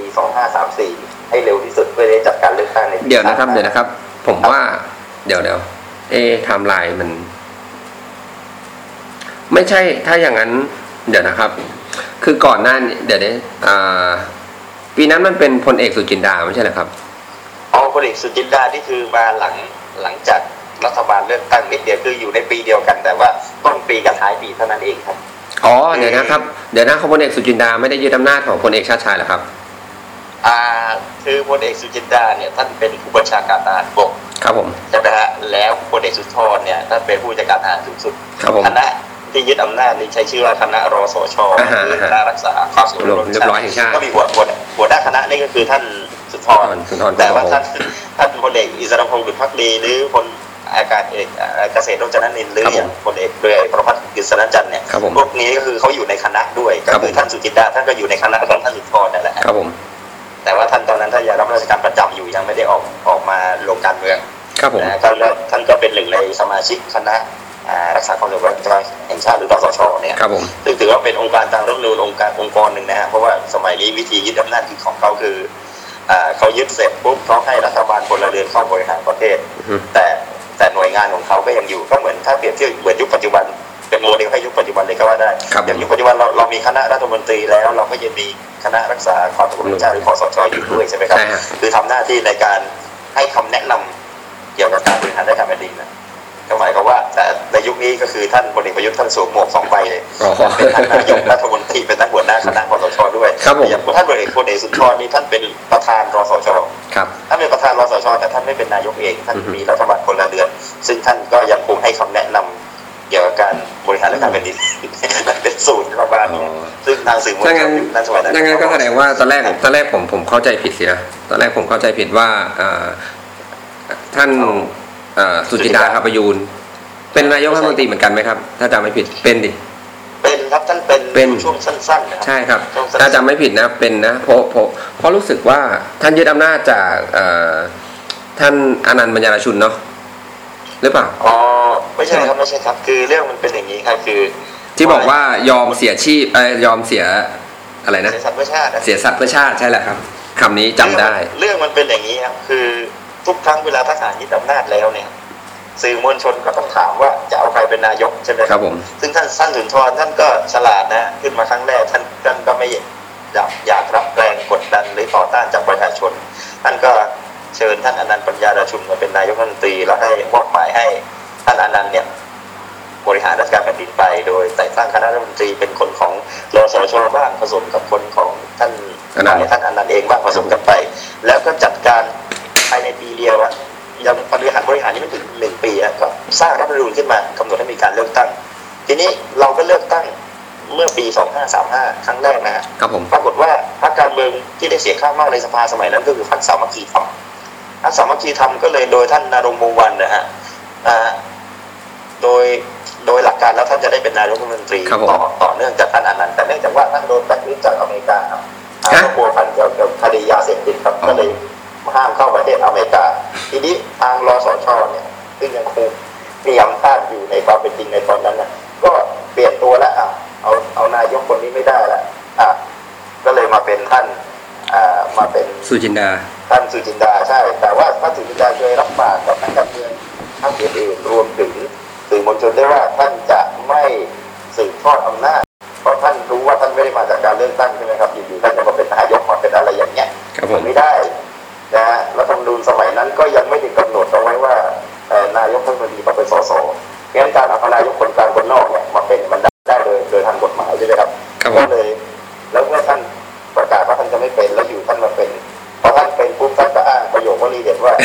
เสียสัตว์เพื่อชาติเสียสัตว์เพื่อชาติครับคล้ายๆกับทางทางประเทศหาคนเป็นนายกไม่ได้ละโอเคโอเคท่านเคยหลับปากปิยานว่าท่านจะไม่เป็นแต่ท่านต้องยอมเสียสัตว์เสียสัจจะเพื่อจะได้เพื่อประโยชน์ของประเทศชาติใช่ไหมฮะท่านอ้างอย่างนั้นท่านก็เลยเป็นนายกปรากฏว่า ทางฝ่ายที่ไม่เห็นด้วยกับท่านน่ะก็รวมพลังกันนะฮะใช่ครับเกิดเป็นเกิดเป็นเหตุการณ์นะครับครั้งประวัติศาสตร์ไล่ท่านไปนะครับ เป็นเหตุการณ์ครั้งประวัติศาสตร์ที่อ่านะครับเป็นวัยรุ่นยุค 90 อย่างผมอย่างพี่กึกนะครับนะครับ เด็กยุค 90 อย่างผม เราจะรู้จักกันดีในนามแบ็คแบ็คเมย์ อ่าแบล็กแบล็กเมย์นะครับ ไม่ใช่คำว่าแบล็กเมลที่ว่าแปลว่าทรยศอะไรนะครับคำว่าแบล็กเมย์นะครับแบล็กเมย์นะครับ คือพฤษภาธมินนะครับ เราจะเรียกกันอันนั้นเลยนะคก็รับก็มีการประท้วงกับรัฐบาล ก็มีการบาดเจ็บล้มตายกันพอสมควรเพราะใช่รัคฐรับบาลก็ต่อต้านต่อต้านด้วยก็มีกำลังทหารตำรวจอะไรเข้ามาปราบปรามผู้ชุมนุม และสุดท้ายท่านนายกตอนนั้นพลเอกสุริยาจะพาไปอยู่เป็นนายกก็ลาออกจากตำแหน่ง พอลาออกจากตำแหน่งก็เลยเกิดการเลือกตั้งขึ้นมาอีกครั้งหนึ่งฮะคราวนี้พรรคประชาธิปัตย์ได้เสียงข้างมากก็ท่านชวนหลีกภัยครับผมได้เป็นนายกรัฐมนตรีครั้งแรกครั้งแรกของท่านเนี่ยแหละครับผมอะแล้วก็ก็ยาวนานมาจนเราก็มีการเลือกตั้งตามระบอบกันมาครบวาระอ่าไม่ถึงครบวาระเราท่านชวนเป็นอยู่ประมาณสักอ่ากี่ปีผมจำสอไม่งได้แล้วสองปีมั้งครับแล้วก็ยุบสภาเลือกตั้งวันใหม่ ก็ถือว่าเป็นกลไกการแก้ไขปัญหาความขัดแย้งทางระบบประชาธิปไตยครับการยุบสภาก็คือคืนอำนาจประชาชนได้เลือกกันใหม่ว่า พิสูจน์ซิว่ารัฐบาลหรือฝ่ายค้านใครถูกอะไรเงี้ยใครถูกใครผิดก็คืนหน้าประชาชนไป ก็พลเอกชวลิตยงใจยุทธใช่ไหมฮะและครับผมท่านบรรหารศิลปะอาชา ผมจำไม่ได้ว่าใครเป็นอ๋อเป็นท่านอ่านี่ครับท่านบรรหารอ่าท่านบรรหารเป็นก่อนครับอ่าท่านบรรหารเป็นก่อนใช่ไหมฮะแล้วก็ตอนหลังก็มาเป็นพลเอกท่านชวลิตท่านบรรหารก็ยุบสภาครับผมมีอภิปรายไม่ไว้วางใจ แล้วก็ยุบสภาเพราะว่าระยะเวลาเนี่ยเวลาดำรงตำแหน่งของเขามี4ปีใช่ไหมครับประเทศไทยใช้4ปี 4ปีถ้ารัฐบาลเป็นไปเกิน2ปีกว่า3ปีแล้วเขาก็เริ่มหาเสียงกันใหม่แล้วเริ่มแบบเพราะสมัยก่อนเนี่ยถ้าทหารไม่มายึดอำนาจก็จะมียุบสภามันก็มี2อย่างคือน้อยครั้งนักที่รัฐบาลจะมีวาระอยู่ครบ4ปีเพิ่งมาอยู่ครบ4ปีกันจริงๆก็ยุบยุคท่านนักสินเป็นนายกใช่ครับนะฮะแต่ว่าเพราะว่าอ่ากระแสโลกอะไรมันก็เปลี่ยนแปลงไปแล้วว่าอ่าทางสงครามเย็นก็สิ้นสุดลงไปแล้วนะฮะเพราะฉะนั้นรัฐบาลสหรัฐที่เคยสนับสนุน ผู้ปกครองประเทศที่มาจากการรัฐประหารที่เป็นผู้คุมกำลังทหารในแบบเดิมเขาไม่ได้นิยมกันแหละเขามาสนใจเรื่องเศรษฐกิจกันแหละ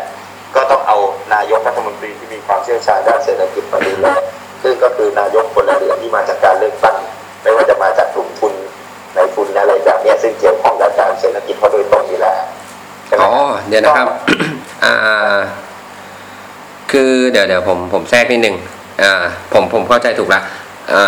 คืออย่างนี้ครับ เพราะผมผมก็มั่นใจอยู่ว่าผมจำไม่ผิด คือตอนตอนที่ออะไรนะพลเอกสุนทรนะครับคงสมพงษ์นะครับปฏิวัติเออมันจะเรียกอะไรนะรัฐประหารครั้งนะครั้งแรกนะคือเป็นในส่วนของสมัยของอพลเอกนะฮะชาชายชุนวันนะครับ แล้วก็มาให้ท่านอนันต์นะฮะปัญญารชุนนะครับ ที่ตอนนั้นเป็นเอ่อปลัดกระทรวงต่างประเทศนะครับ แล้วก็เป็น เป็นเอกอัครราชทูตไทยประจำสหรัฐนะครับ รับขึ้นมาเป็นเหมือนเป็นผู้สำเร็จราชการแทน เสร็จแล้วหลังจากนั้นมาก็มาต่อด้วยเป็นพลเอกนะครับ สุจินดาคาพยูนนะครับ แล้วก็กลับมาที่ท่านอนันต์ปัญญารชุนอีกครั้งหนึ่งนะครับมาอีกครั้งหนึ่ง เสร็จแล้วก็มาที่นะครับท่านชวนหลีภัยแล้วก็มาที่ท่านบรรหารศิลปอาชานะคนคนแถวบ้านผมเองนะครับ ต่อด้วย นะครับพลเอกชวลิตทรงยงใจยุทธแล้วก็ท่านชวนหลีกภัยอีกครั้งหนึ่งนะครับ ก่อนที่จะมาเป็นอ่าเป็นอ่าพลตำรวจพันตำรวจโทนะครับ ท่านพันตำรวจโททักษิณชินวัตรซึ่งเป็นนักรัฐอ่าเป็นนายกรัฐมนตรีท่านแรกนะฮะที่ที่เราได้ได้เห็นว่าเขาอยู่ครบนะครับ ได้เห็นว่าเขาอยู่ครบอยู่ไม่รู้ไม่รู้นะก่อนหน้านี้มันก็มีนะครับ แต่ว่าสมัยที่ผมเกิดมานี่คือคือคือเขาเป็นคนแรกนะครับ ที่อยู่ครบ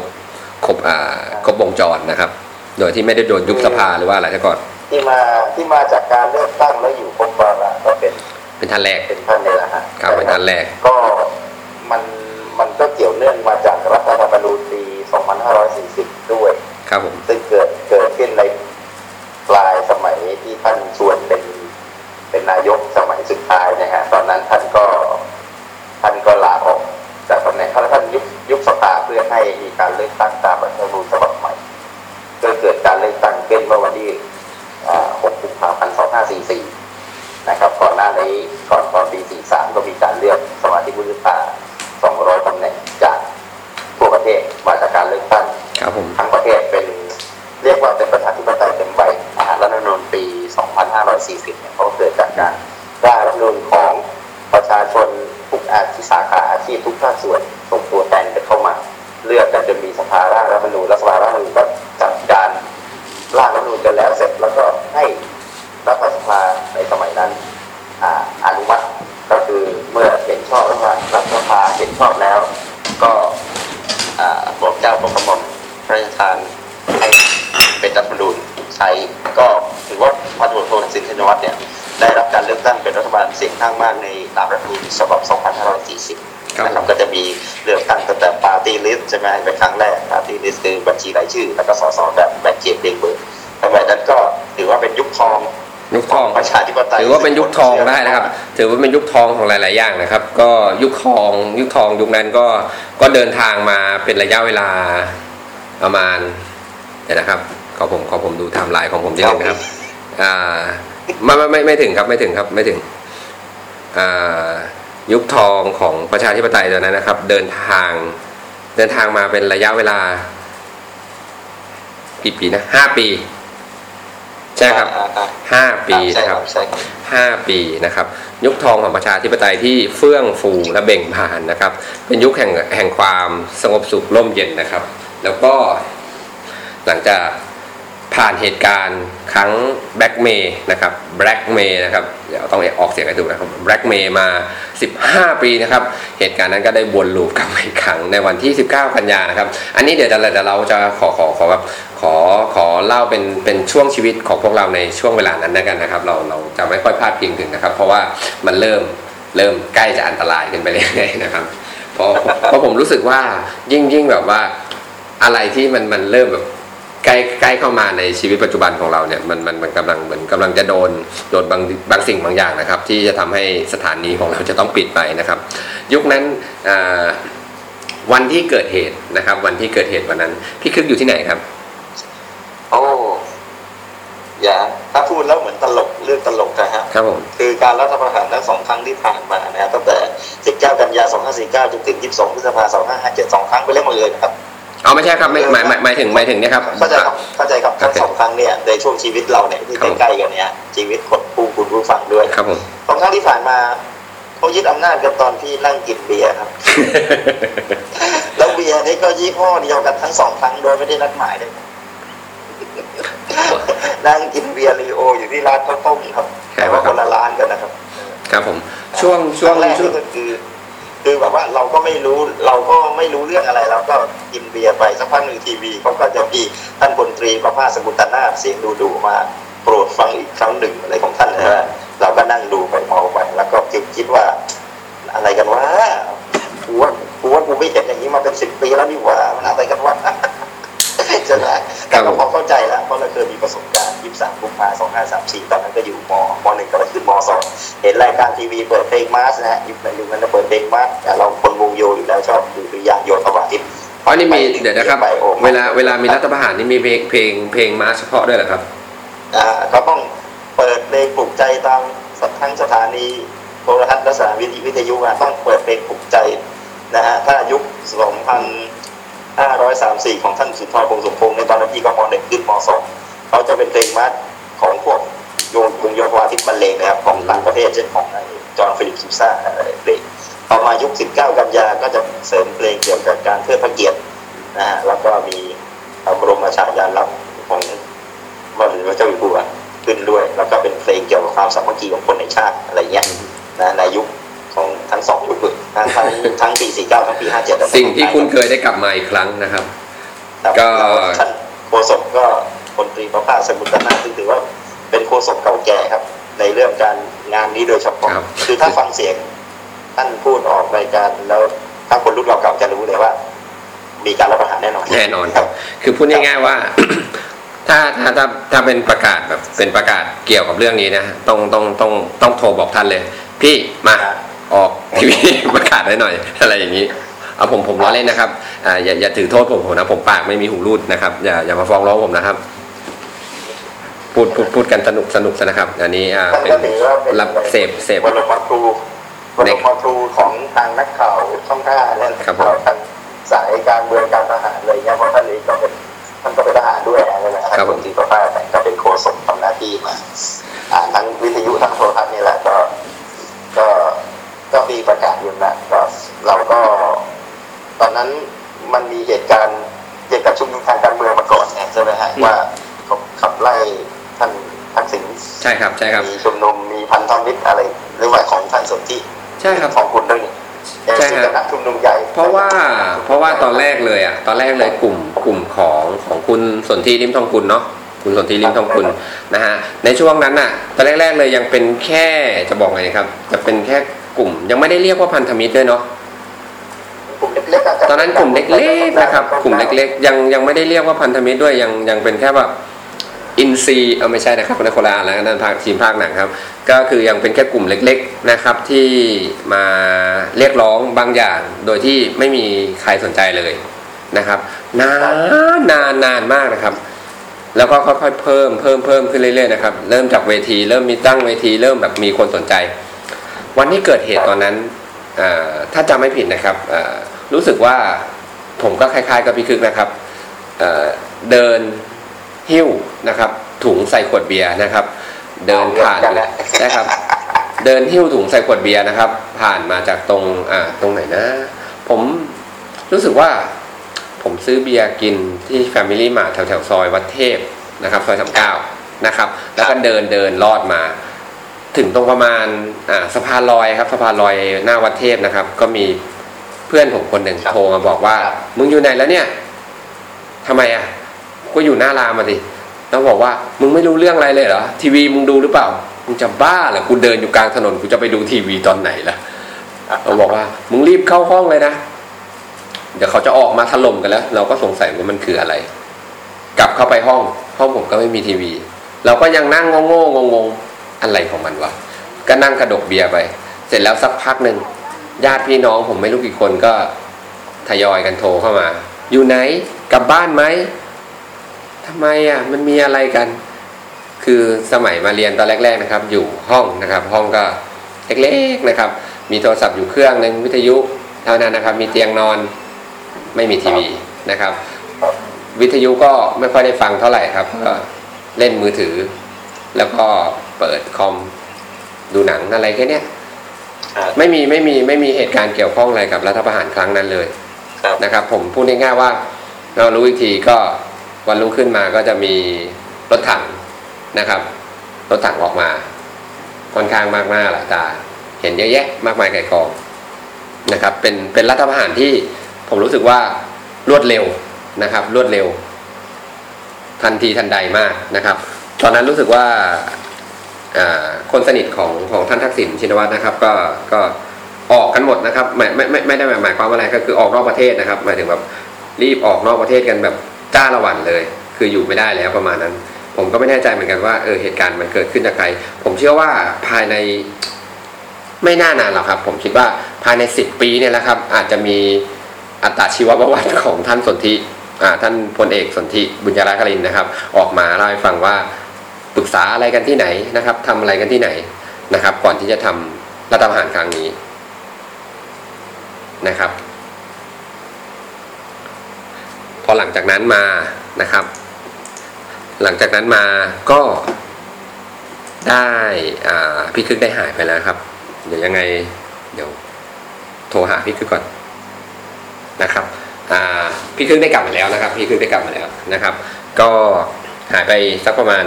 15 วินาทีนะครับ ผมก็ไม่ทันสังเกตนะครับ พลาดอยู่คนเดียว พอหลังจากพอหลังจากรัฐประหารครั้งนั้นแล้ว เราก็ใช้ชีวิตอยู่อย่างเรียบง่ายนะครับ เราก็ใช้ชีวิตอยู่อย่างเรียบง่ายมา เป็นระยะเวลา ก็ก็หลายปีดีดักอยู่นะครับ ก็เกือบเกือบแปดปีเนาะเกือบแปดปีที่ที่ที่เราอยู่กันมาโดยที่มีการเลือกตั้งผ่านไป ยุคนี้นะครับ ยุคยุคแปดปีที่ผ่านมานี่ผมถือว่า เราเราเราเคยเจอยุคทองของการปฏิวัติมาแล้วเนาะ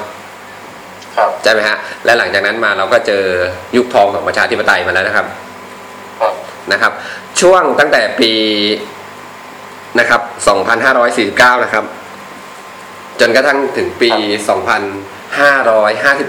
2557 นะครับ หลาย ๆ ท่านก็คงจะคิดเหมือนกันนะครับ เป็นยุคทองเหมือนกันนะฮะนะครับ เป็นยุคทองของม็อบนะครับ เป็นยุคทองของม็อบนะครับ เป็นยุคทองของกลุ่มนะครับ เป็นของกลุ่มเรียกร้องนะครับ เพื่อสิทธิบางอย่างนะครับคือคือแบบแปดปีนะครับแปดปีที่ผ่านมานี้ครับ เป็นอะไรที่จะบอกไงดีครับ เป็นอะไรที่แบบว่าเจอกันตลอดนะครับพูดง่ายๆว่าไม่ห่างเหินกันเลยนะครับว่าม็อบไม่เคยพูดง่ายๆว่าม็อบไม่เคยหายไปจากสนามหลวงนะครับ แปดปีนี้เราเราถ้าเกิดว่าใครไม่เคยเห็นการชุมนุมประท้วงต่อต้านอะไรกันนะครับ ไปสนามหลวงได้นะครับ มีตลอดมีให้เห็นเป็นระยะประจำบางที่ก็ม็อบบางกลุ่มนะครับ ที่รู้สึกว่าตัวเองมีคลาสนะครับ มีคลาสมีมีมีเขาเรียกอะไรนะเลเวลที่สูงกว่านะครับ ก็ก็จะเปลี่ยนจากสนามหลวงที่มันดูแบบรากหญ้านะครับ เข้ามาในใจกลางเมืองนะครับ ก็มาอยู่แถวๆ ห้างสรรพสินค้าชั้นนำของประเทศนะครับ ที่เราเห็นกันไม่ว่าจะเป็นมาบุญครองซิตี้นะครับ หรือว่าจะเป็นอ่าเขาเรียกอะไรนะ สยามนะครับอ่า World Trade นะครับนะครับอ่าครับเซนทันนะครับเซนทันเขาเรียกอะไรนะครับ Central World นะครับ Central World นะครับ Central World ผมผมผมยังเรียกผมยังเรียก World Trade อยู่นะครับ เพราะว่าผมเป็นคนสมัยโบราณนะครับ ก็ World Trade เนี่ยคือจะเป็นเป็นกลุ่มคนสมัยก่อนนะครับ ที่เรียกที่นี่ว่า World Trade นะครับ ถ้าเก่าๆไว้ตอนนั้นก็เรียกฝั่งตรงข้ามว่าราชดำริอาร์เคดใช่ไหมใช่ครับใช่ครับ จะอยู่ตรงข้ามกันก็จะเป็นราชดำริอาร์เคดกับโรงแรมมโนรานะฮะอ่าก็จะมีตรงก็นั้นมาอย่างนี้ฮะมันเป็นช่วงที่อ่าที่เฟื่องฟูนะฮะคอครับอ่าฮัลโหลอ้าวฮัลโหลครับครับผมได้ยินนะฮะนึกว่าพี่คือหายแล้วอ๋อก็ทางทางผู้ร่างรัฐธรรมนูญ ในตอนที่เขายึดอำนาจเมื่อปี49นะฮะเขาก็ทำรัฐธรรมนูญเสร็จเมื่อปี50ครับครับผมใช่ไหมฮะแล้วเขาก็เลือกตั้งกันกับในการได้กับปลายปี50มันเลือกตั้งกันก็ได้รัฐบาลอ่าฮะที่มาจากการเลือกตั้ง อีกครั้งหนึ่งการยอมรับจากนานาชาติขึ้นมาแต่แต่ทีนี้ว่าอะไรการที่บอกว่ามีเลือกตั้งเป็นประชาธิปไตยเนี่ยบางทีเราก็ต้องก็ ก็เป็นองค์ประกอบหนึ่งใช่ครับ แต่ว่าความวุ่นวายทางการเมืองก็ไม่ไม่ได้เป็นหลักประกันว่าจะไม่มีความวุ่นวายทางการเมืองใช่ไหมครับเพราะว่ารัฐบาลก็มาจากการเลือกตั้งทหารอะไรก็ไม่ได้เข้ามาปกครองไม่อยู่ในปกครองของท่านแต่แต่เอ่อม็อบก็เกิดขึ้นเรียกว่าเป็นยุคทองของม็อบก็มีกันตลอดเวลาไม่ว่าจะเสื้อสีอะไรใช่ไหมยาวนานเป็นระยะเวลาเจ็ดแปดปีครับผมที่จะเกิดการรัฐประหารขึ้นอีกครั้งหนึ่งทีนี้ มันก็สะท้อนให้เห็นว่า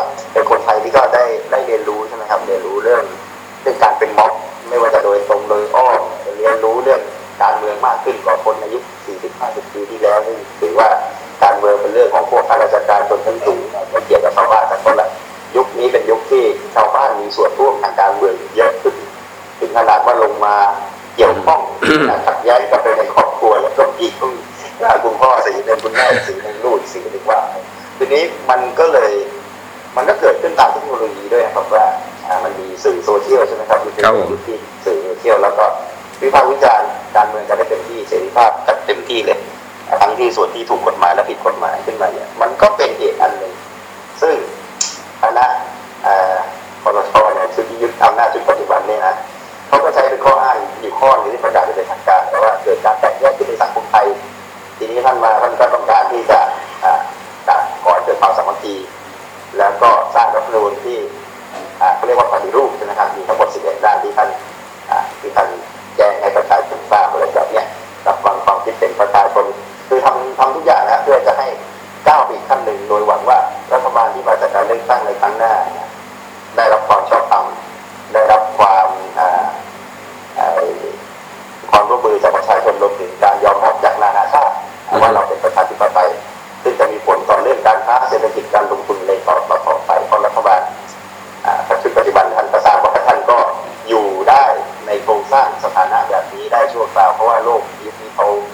ไม่ได้ยอมรับแบบนี้ไงก็เลยต้องเปลี่ยนทางเปลี่ยนวิธีก็อยู่ในขั้นเขาเรียกว่าดำเนินการตามรถแมพใช่ไหมครับอ่ารถแมพไว้เป็นคำศัพท์อีกคำหนึ่งที่คนยุคนี้ก็ต้องเรียนรู้ใช่ครับ ก็แล้วทีนี้พอพอมาทีนี้ว่าตอนพอยึดอำนาจครับผมครั้งนี้ก็มีข้อสังเกตด้วยฮะเอ่อตอน22พฤษภาคม2557ใช่ไหมคครัรับผมสุดท้ายและล่าสุดของเราเนี่ย ครับผมปรากฏว่า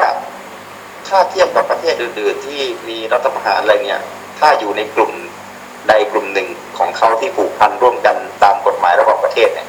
เขาจะแสดงท่าทีคัดค้านอย่างชัดเจนใช่ฮะอะผมยกตัวอย่างให้เห็นชัดเจนเช่นสมมุติว่าประเทศใน EU ในกลุ่มยุโรปนะฮะถ้าหากว่ามีประเทศใดประเทศหนึ่งเกิดทำอย่างนั้นขึ้นมาปุ๊บอ่าเขาจะบอยคอรข้อบาทางการค้าทันทีทำให้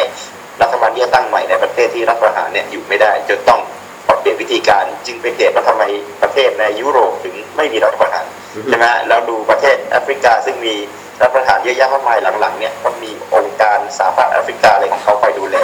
ลักษณะแบบนี้ทำให้เราย้อนมามองถึงของประเทศไทยเราก็เป็นสมาชิกอาเซียนใช่ไหมครับครับอ่าเราเป็นอาเซียนเออถามว่าทำไมเวลาทหารไทยทำรัฐประหารเนี่ยกลุ่มอาเซียนไม่บอยคอรโอ้ไม่บอยคอรอะไรบ้างเลย ก็เขาทำดีแล้วว่าเขาทำดีแล้วครับ ไม่เราเห็นว่าที่เขาไม่มาบอยคอรเพราะว่าตัวเขาเองก็ปกครองระบอบเดียวกับเราครับ ใช่ไหมครับแล้วก็ท่านท่านที่ยังเป็นประธานอาเซียนอยู่ปัจจุบันก็คือพม่าใช่ไหมครับครับผมนะฮะแต่ว่านั่นคือพม่าแบบด้วยความด้วยความด้วยความที่ท่านเป็นประธานอาเซียนท่านก็ต้องส่งสัญญาณอะไรบางอย่างให้เห็นถึงความเป็นประชาธิปไตยท่านก็เลยออกหนังสือประกาศในวันที่อ่า คณะอ่าคอสชยึดอำนาจเนี่ย22พฤษภาปี57เนี่ยว่า แสดงว่ายินดีด้วยอย่างเงี้ยเหรอครับ ไม่ใช่ฮะบอกว่าขอให้กลับคืนสู่ประชาธิปไตยโดยเร็วเหรอน่าแต่พม่าจะพูดอย่างนี้เลยนะบอกว่าขอให้เกิดกระบวนการเปลี่ยนผ่านเพื่อนำไปสู่ประชาธิปไตยโดยเร็วแหมก็ถือว่าผมเขาถือว่าอะไรก็ถือว่าในภายในของท่านเองอาจจะยังไม่ได้ร้อยมากแต่ว่าภายนอกถ้าเป็นประธานอาเซียนนั้นก็ต้องว่าไปตามนั้นนะฮะ แล้วทีนี้ลองสังเกตนะประเทศในอาเซียนเนี่ยแต่เดิมเนี่ยเขาจะไม่มีประเทศคอมมิวนิสต์เข้ามาอยู่เลยใช่ไหมฮะเพราะว่าครับผมเพราะอะไรเราสังเกตแต่ไม่ว่าจะลาวกับเวียดกูชาเวียดนามเนี่ยเขาไม่ได้เป็นสมาชิกอาเซียนมาแต่ตั้งแต่เดิมใช่ฮะเพราะว่าเพราะว่าอาเซียนเนี่ยมันเกิดขึ้นจากอิทธิพลของจะเรียกว่าจักรวรรดินิยมอเมเมริกันก็ใช่ครับเพราะว่ามันเกิดจากช่วงสงครามเย็นเนี่ยฮะว่าแยกเป็นฝักฝ่ายว่าใครจะอยู่ฝ่ายโซเวียตหรืออยู่ฝ่ายสหรัฐอเมริกาใครอยู่ฝั่งอเมริกาก็รวมเป็น องค์การสนธิสัญญาป้องกันร่วมกันแห่งเอเชียตะวันออกเฉียงใต้ หรือ SEATO เนี่ยอ่าชื่อเดิมเนี่ยนะก่อนจะมาเป็นอาเซียนใช่ไหมก็เป็นการร่วมมือทางการทหารด้วยเรื่องความมั่นคงอ่าแม้กระทั่งฟิลิปปินส์เนี่ยก็ถือว่าเป็นประเทศในอาณานิคมของสหรัฐโดยที่หตลัรงงใช่ไหมครับแล้วก็ใช่ครับ อย่างเงี้ยก็เลยเป็นที่มาว่าอาเซียนเช่นแปลว่าอินโดนีเซียก็มันก็มีปกครองระบอบทหารระบอบอะไรแบบอย่างเงี้ย เพราะฉะนั้นมันสอดคล้องกับของไทยเราเพ ราะฉะนั้นไอ้เรื่องที่บอกว่าเขาจะไปบอยคอรดอะไรเรานี่มันเป็นไปยัได้ไม่ยากเกิดครับ ยังไม่ยังไม่ถึงจุดที่ต้องเกิดอย่างบอนั้กนได้คำเดียวว่าเป็นไปได้ยากครับ คือเราปกครองเอาเอาเดียวกันเอาเดี๋ยวเดี๋ยวผมให้ให้ความรู้กับกับกับทางท่านผู้ฟังนิดนึงนะครับสำหรับหลายคนที่อาจจะจะไม่ค่อยได้สนใจเกี่ยวกับเอ่อเรื่องของเอ่อประเทศบ้านประเทศบ้านใกล้เรือนเคียงนะครับ สมาพันธ์นะครับอาอาเซียนนะครับอาเซียนนะครับเราเราขอเรียกว่าเป็นอาเซียนเนาะอาเซียนนะครับ อาเซียนไม่มีจีนนะครับอ่าจีนไม่ได้ถือว่าเป็นอาเซียนนะครับ อาเซียนจะมีพม่าลาวกัมพูชาฟิลิปปินส์เวียดนามนะครับ อินโดนีเซียไทย มาเลเซียบรูไนแล้วก็สิงคโปร์นะครับ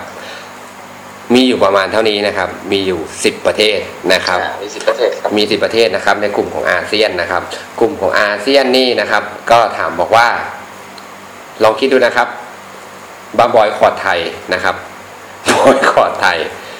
บอยคอร์ดไทยอะลองง่าย ๆ ก็ได้ครับลองลองลองท่านคิดง่าย ๆ ก็ได้ครับ เหมือนสมมุติว่าท่านเป็นลูกจ้างของโรงงานแห่งหนึ่งนะครับ เป็นลูกจ้างของโรงงานแห่งหนึ่ง อยู่บนเกาะนะครับ อยู่บนเกาะนะครับ อยู่บนเกาะเกาะที่ชื่อว่าอาเซียนนะครับ ท่านเป็นลูกจ้างที่อยู่บนเกาะของอาเซียน ผมผมผมผมไม่ได้เหยียดผมไม่ได้อะไรนะครับ อันนี้แค่เปรียบเปรยเฉยๆนะ อันนี้หมายความว่าลองนึกถึงว่าเราทำงานอยู่อยู่อยู่บนเกาะแห่งหนึ่งนะครับ ที่ชื่อว่าอาเซียนนะครับ แล้วนะครับมี มีเขาเรียกอะไรนะผู้บริหารนะครับไม่ถึงไม่เรียกผู้บริหารนะครับ พนักงานนะครับที่ที่เลเวลสูงกว่าท่านนะครับสี่ท่านนะครับสี่ท่านนะครับที่บริหารอยู่นะครับ ที่ว่าท่านต้องส่งงาน ท่านมาเบิกเงินที่นี่ ท่านมาเรียกร้องสวัสดิการจากที่นี่นะครับวันหนึ่งนะครับวันหนึ่งเขาทะเลาะกันนะครับ ท่านบริหารคนหนึ่งทะเลาะกับเมียแล้วก็ทำงานช้าลงนะครับทำงานช้าก็ลงทำงานช้าลง ท่านคิดว่าท่านจะลาออกจากจากเกาะนี้ไปได้ไหมครับ มันยิ่งเป็นไปได้ยากนะครับ ก็คือว่าถ้าลองลองคิดง่ายๆนะครับ เหมือนว่าถ้ามาบอยคอร์ดไทยในกลุ่มประเทศอาเซียนนะครับผมก็ยังมองไม่ออกเลยนะครับ ว่าว่าเขาจะหันหน้าไปพึ่งใครนะครับ คือเหมือนกับว่าโอเค เราก็ขอให้เคลียร์กันในกลุ่มของเราแล้วกันนะคือพี่น้องรักกันไว้อะไรประมาณนี้นะครับสำหรับกลุ่มนี้ก็ก็ถือว่าเป็นอ่า community นะครับที่ที่ค่อนข้างจะ สะเขาเรียกอะไร strong นะครับค่อนข้างจะ strong นะครับถึงกลุ่มหนึ่งนะครับค่อนข้าง strong เคยได้ข่าวมาสักระยะหนึ่งนะครับ แล้วว่าเดี๋ยวเราจะออยากจะมีเขาเรียกอะไรนะ อยากจะมีเเงินสกุลนะครับเงินสกุล AEC นะครับ ผมก็กำลังรอดูอยู่เหมือนกันนะครับ ว่าว่ามันจะเกิดขึ้นมาได้ไหมนะครับจะเกิดขึ้นมาได้ไหมนะครับอาเซียนนะครับอาเซียนมีสิบประเทศนะครับ ไม่มีประเทศจีนนะครับ นะครับ ไม่มีประเทศจีนไม่ญี่ปุ่นนะครับนะครับ ทีนี้มันก็มีเหตุอันหนึ่งซึ่งถ้าคนคุณผู้ฟังเนี่ยฟังมายาวนานแล้วเรียกว่าครับผมรัฐประหารคืออะไรคิดว่าคนยุคนี้เขาก็น่าจะรู้จักอยู่แล้วแหละแต่ว่าความสำคัญของมันคืออะไรเท่าที่เขาเขารู้สึกกันจริงๆก็คงจะก็คงจะไม่ได้รู้สึกอะไรมากจะรู้สึกเหมือนกับเป็นชาจินเป็นเรื่องธรรมดาถามว่าสาเหตุที่มันเกิดมาจากอะไรคิดว่าเนื่องมาจากว่า ยุคใหม่เนี่ยการรัฐประหารในยุคใหม่ๆยุคหลังๆอาย้อนหลังประมาณ ไม่เกิน 20 ปีนี้ก็แล้วกันนะครับ ก็เขาใช้วิธีที่เรียกว่า soft dictator หรือเรียกว่าการละมุนละมุนละม่อมเนี่ยต้องสังเกตดูนะวิธีการของเขาก็คือเขาจะไม่เข้าไปคุกคามอือฮึหรือบังคับประชาชนในเรื่องการใช้ชีวิตประจำวันที่คุณอยากทำอะไรก็ทำไปเท่าที่คุณไม่มายุ่งกับเรื่องการเมืองการปกครองใหม่ ๆเขาอาจจะแข่งแข่งแข่งกันสักหน่อยว่าถ้าไม่พูดถึง เรื่องการเมือง แต่สักพักหนึ่งก็อนุญาตนะฮะอย่างปัจจุบันเนี่ยเขาก็อนุญาตวิพากษ์วิจารณ์การเมืองได้นะครับตามรัฐธรรมนูญฉบับปัจจุบันซึ่งบังคับใช้แล้วนะครับก็คือให้สิทธิ์ในการวิพากษ์วิจารณ์สังเกตนะว่าอ่าน้องๆนักศึกษาอะไรที่ประท้วงในกลุ่มคนอยากเลือกตั้งเขาโดนตำรวจจับอะเพราะว่ามาชุมนุม แล้วก็มีการเคลื่อนย้ายเคลื่อนย้ายผู้ชุมนุมจากจุดหนึ่งไปยังทำเนียบรัฐบาลมันก็เลยถูกต้องเข้ามาแต่ถ้าถามว่าเขาอยู่เฉยๆนี่ตั้งสงบสงบๆขอให้เขาชุมนุมเนี่ย ครับผม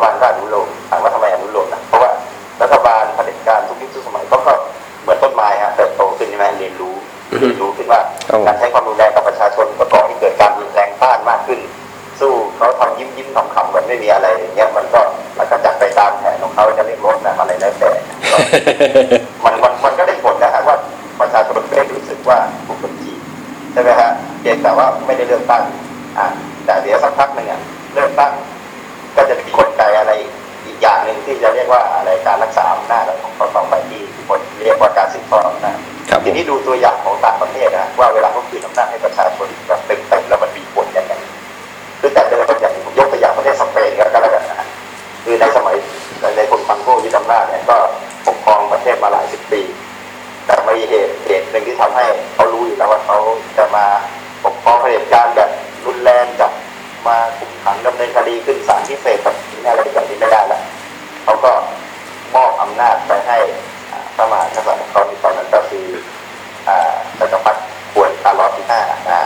ก็ทรงมอบอำนาจให้ประชาชนผ่านตามรัฐธรรมนูญแล้วก็พิรัตศกรรมให้ให้หมดเลยนะฮะไม่ว่าจะนักโทษการเมืองหรือรัฐธรรมนูญสินอะไรที่ไปตั้งอยู่นอกดินแดนของสเปนครับผแล้วมตอนสุดท้ายทุกกลุ่มก็กลับมารวมตัวกันแม้กระทั่งกลุ่มแบ่งแยกดินแดนอะไรในสเปนก็กลับมารวมตัวเข้ามาเป็นเหมือนมาสามัคคีกันใหม่เพื่อเพื่อมาทำการเมืองของตัวเองนะนั่นคือวิธีหนึ่งของประเทศสเปนในยุคหนึ่งสมัยอืม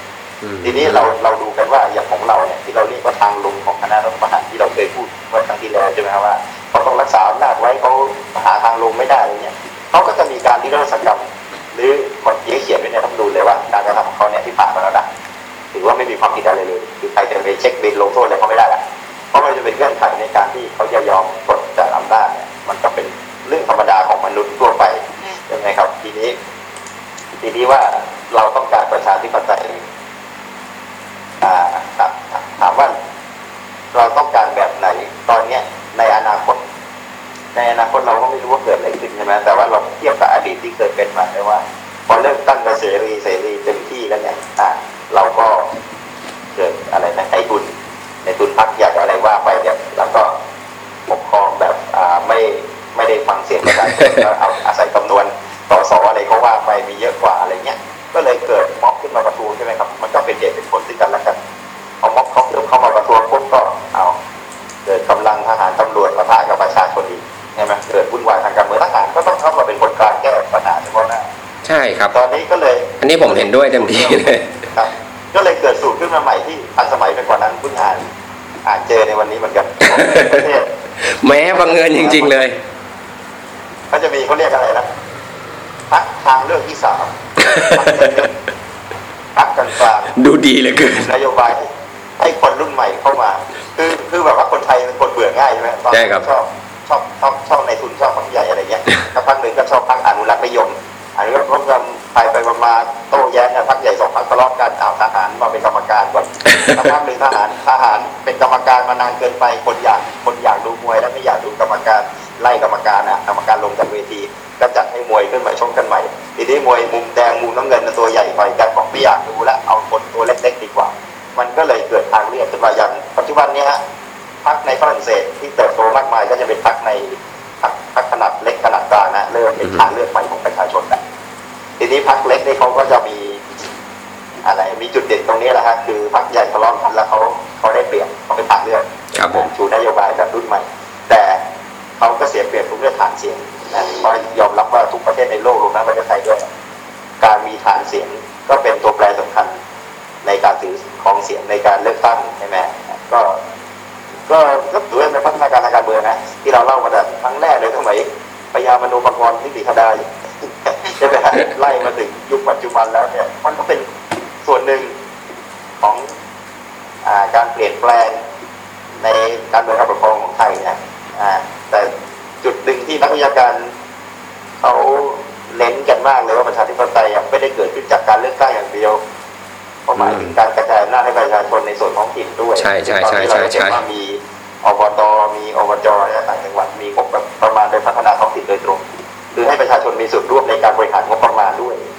ใช่ไหมซึ่งมันก็มีพัฒนาการมาแล้วแหละแต่มันก็มีเรื่องของทุจริตคอร์รัปชันพ่วงมาด้วยใช่ไหมว่าจากชาวบ้านธรรมดาไม่ได้มีอะไรการมาเป็นผู้บริหารงบในท้องถิ่นแต่เป็นอบตอะไรแบบนี้แล้วตัวอย่างหนึ่งก็ใหม่ๆก็มียิงกันตายบ้าง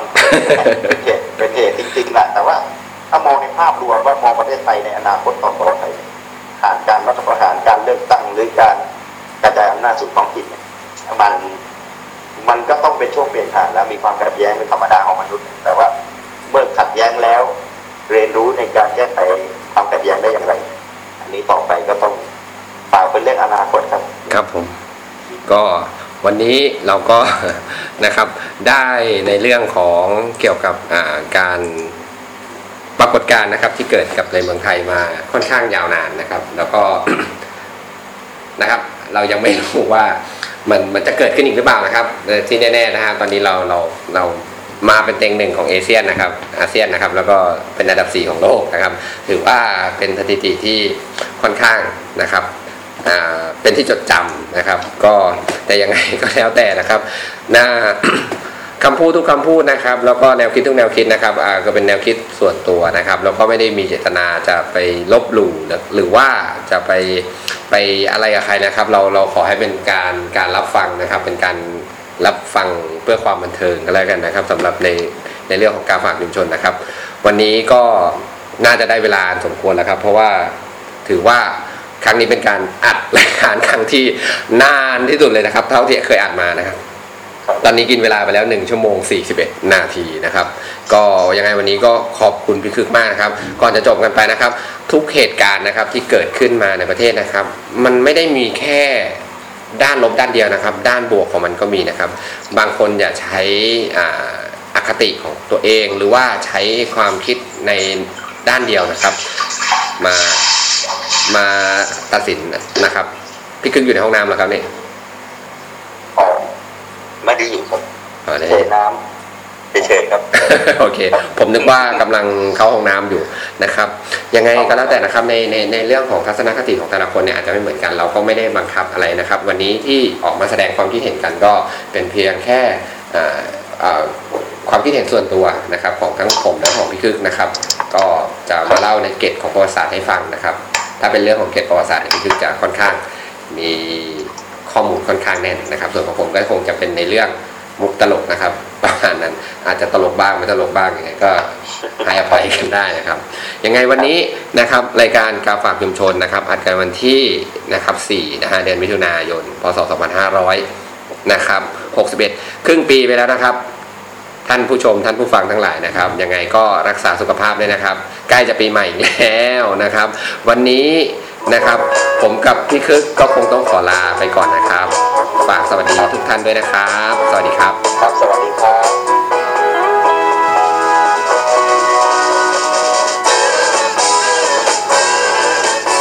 There's a port on a western bay, and it serves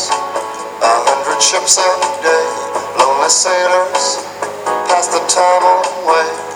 and talk about their homes. And there's a girl in this harbor town, and she works laying whiskey down. They say, Brandy, fetch another round. She serves them whiskey and wine. They'll say, they'll say, Brandy, you're a fine girl. What a good wife you would be. Such your eyes could steal a sailor from the sea. Wears a braided chain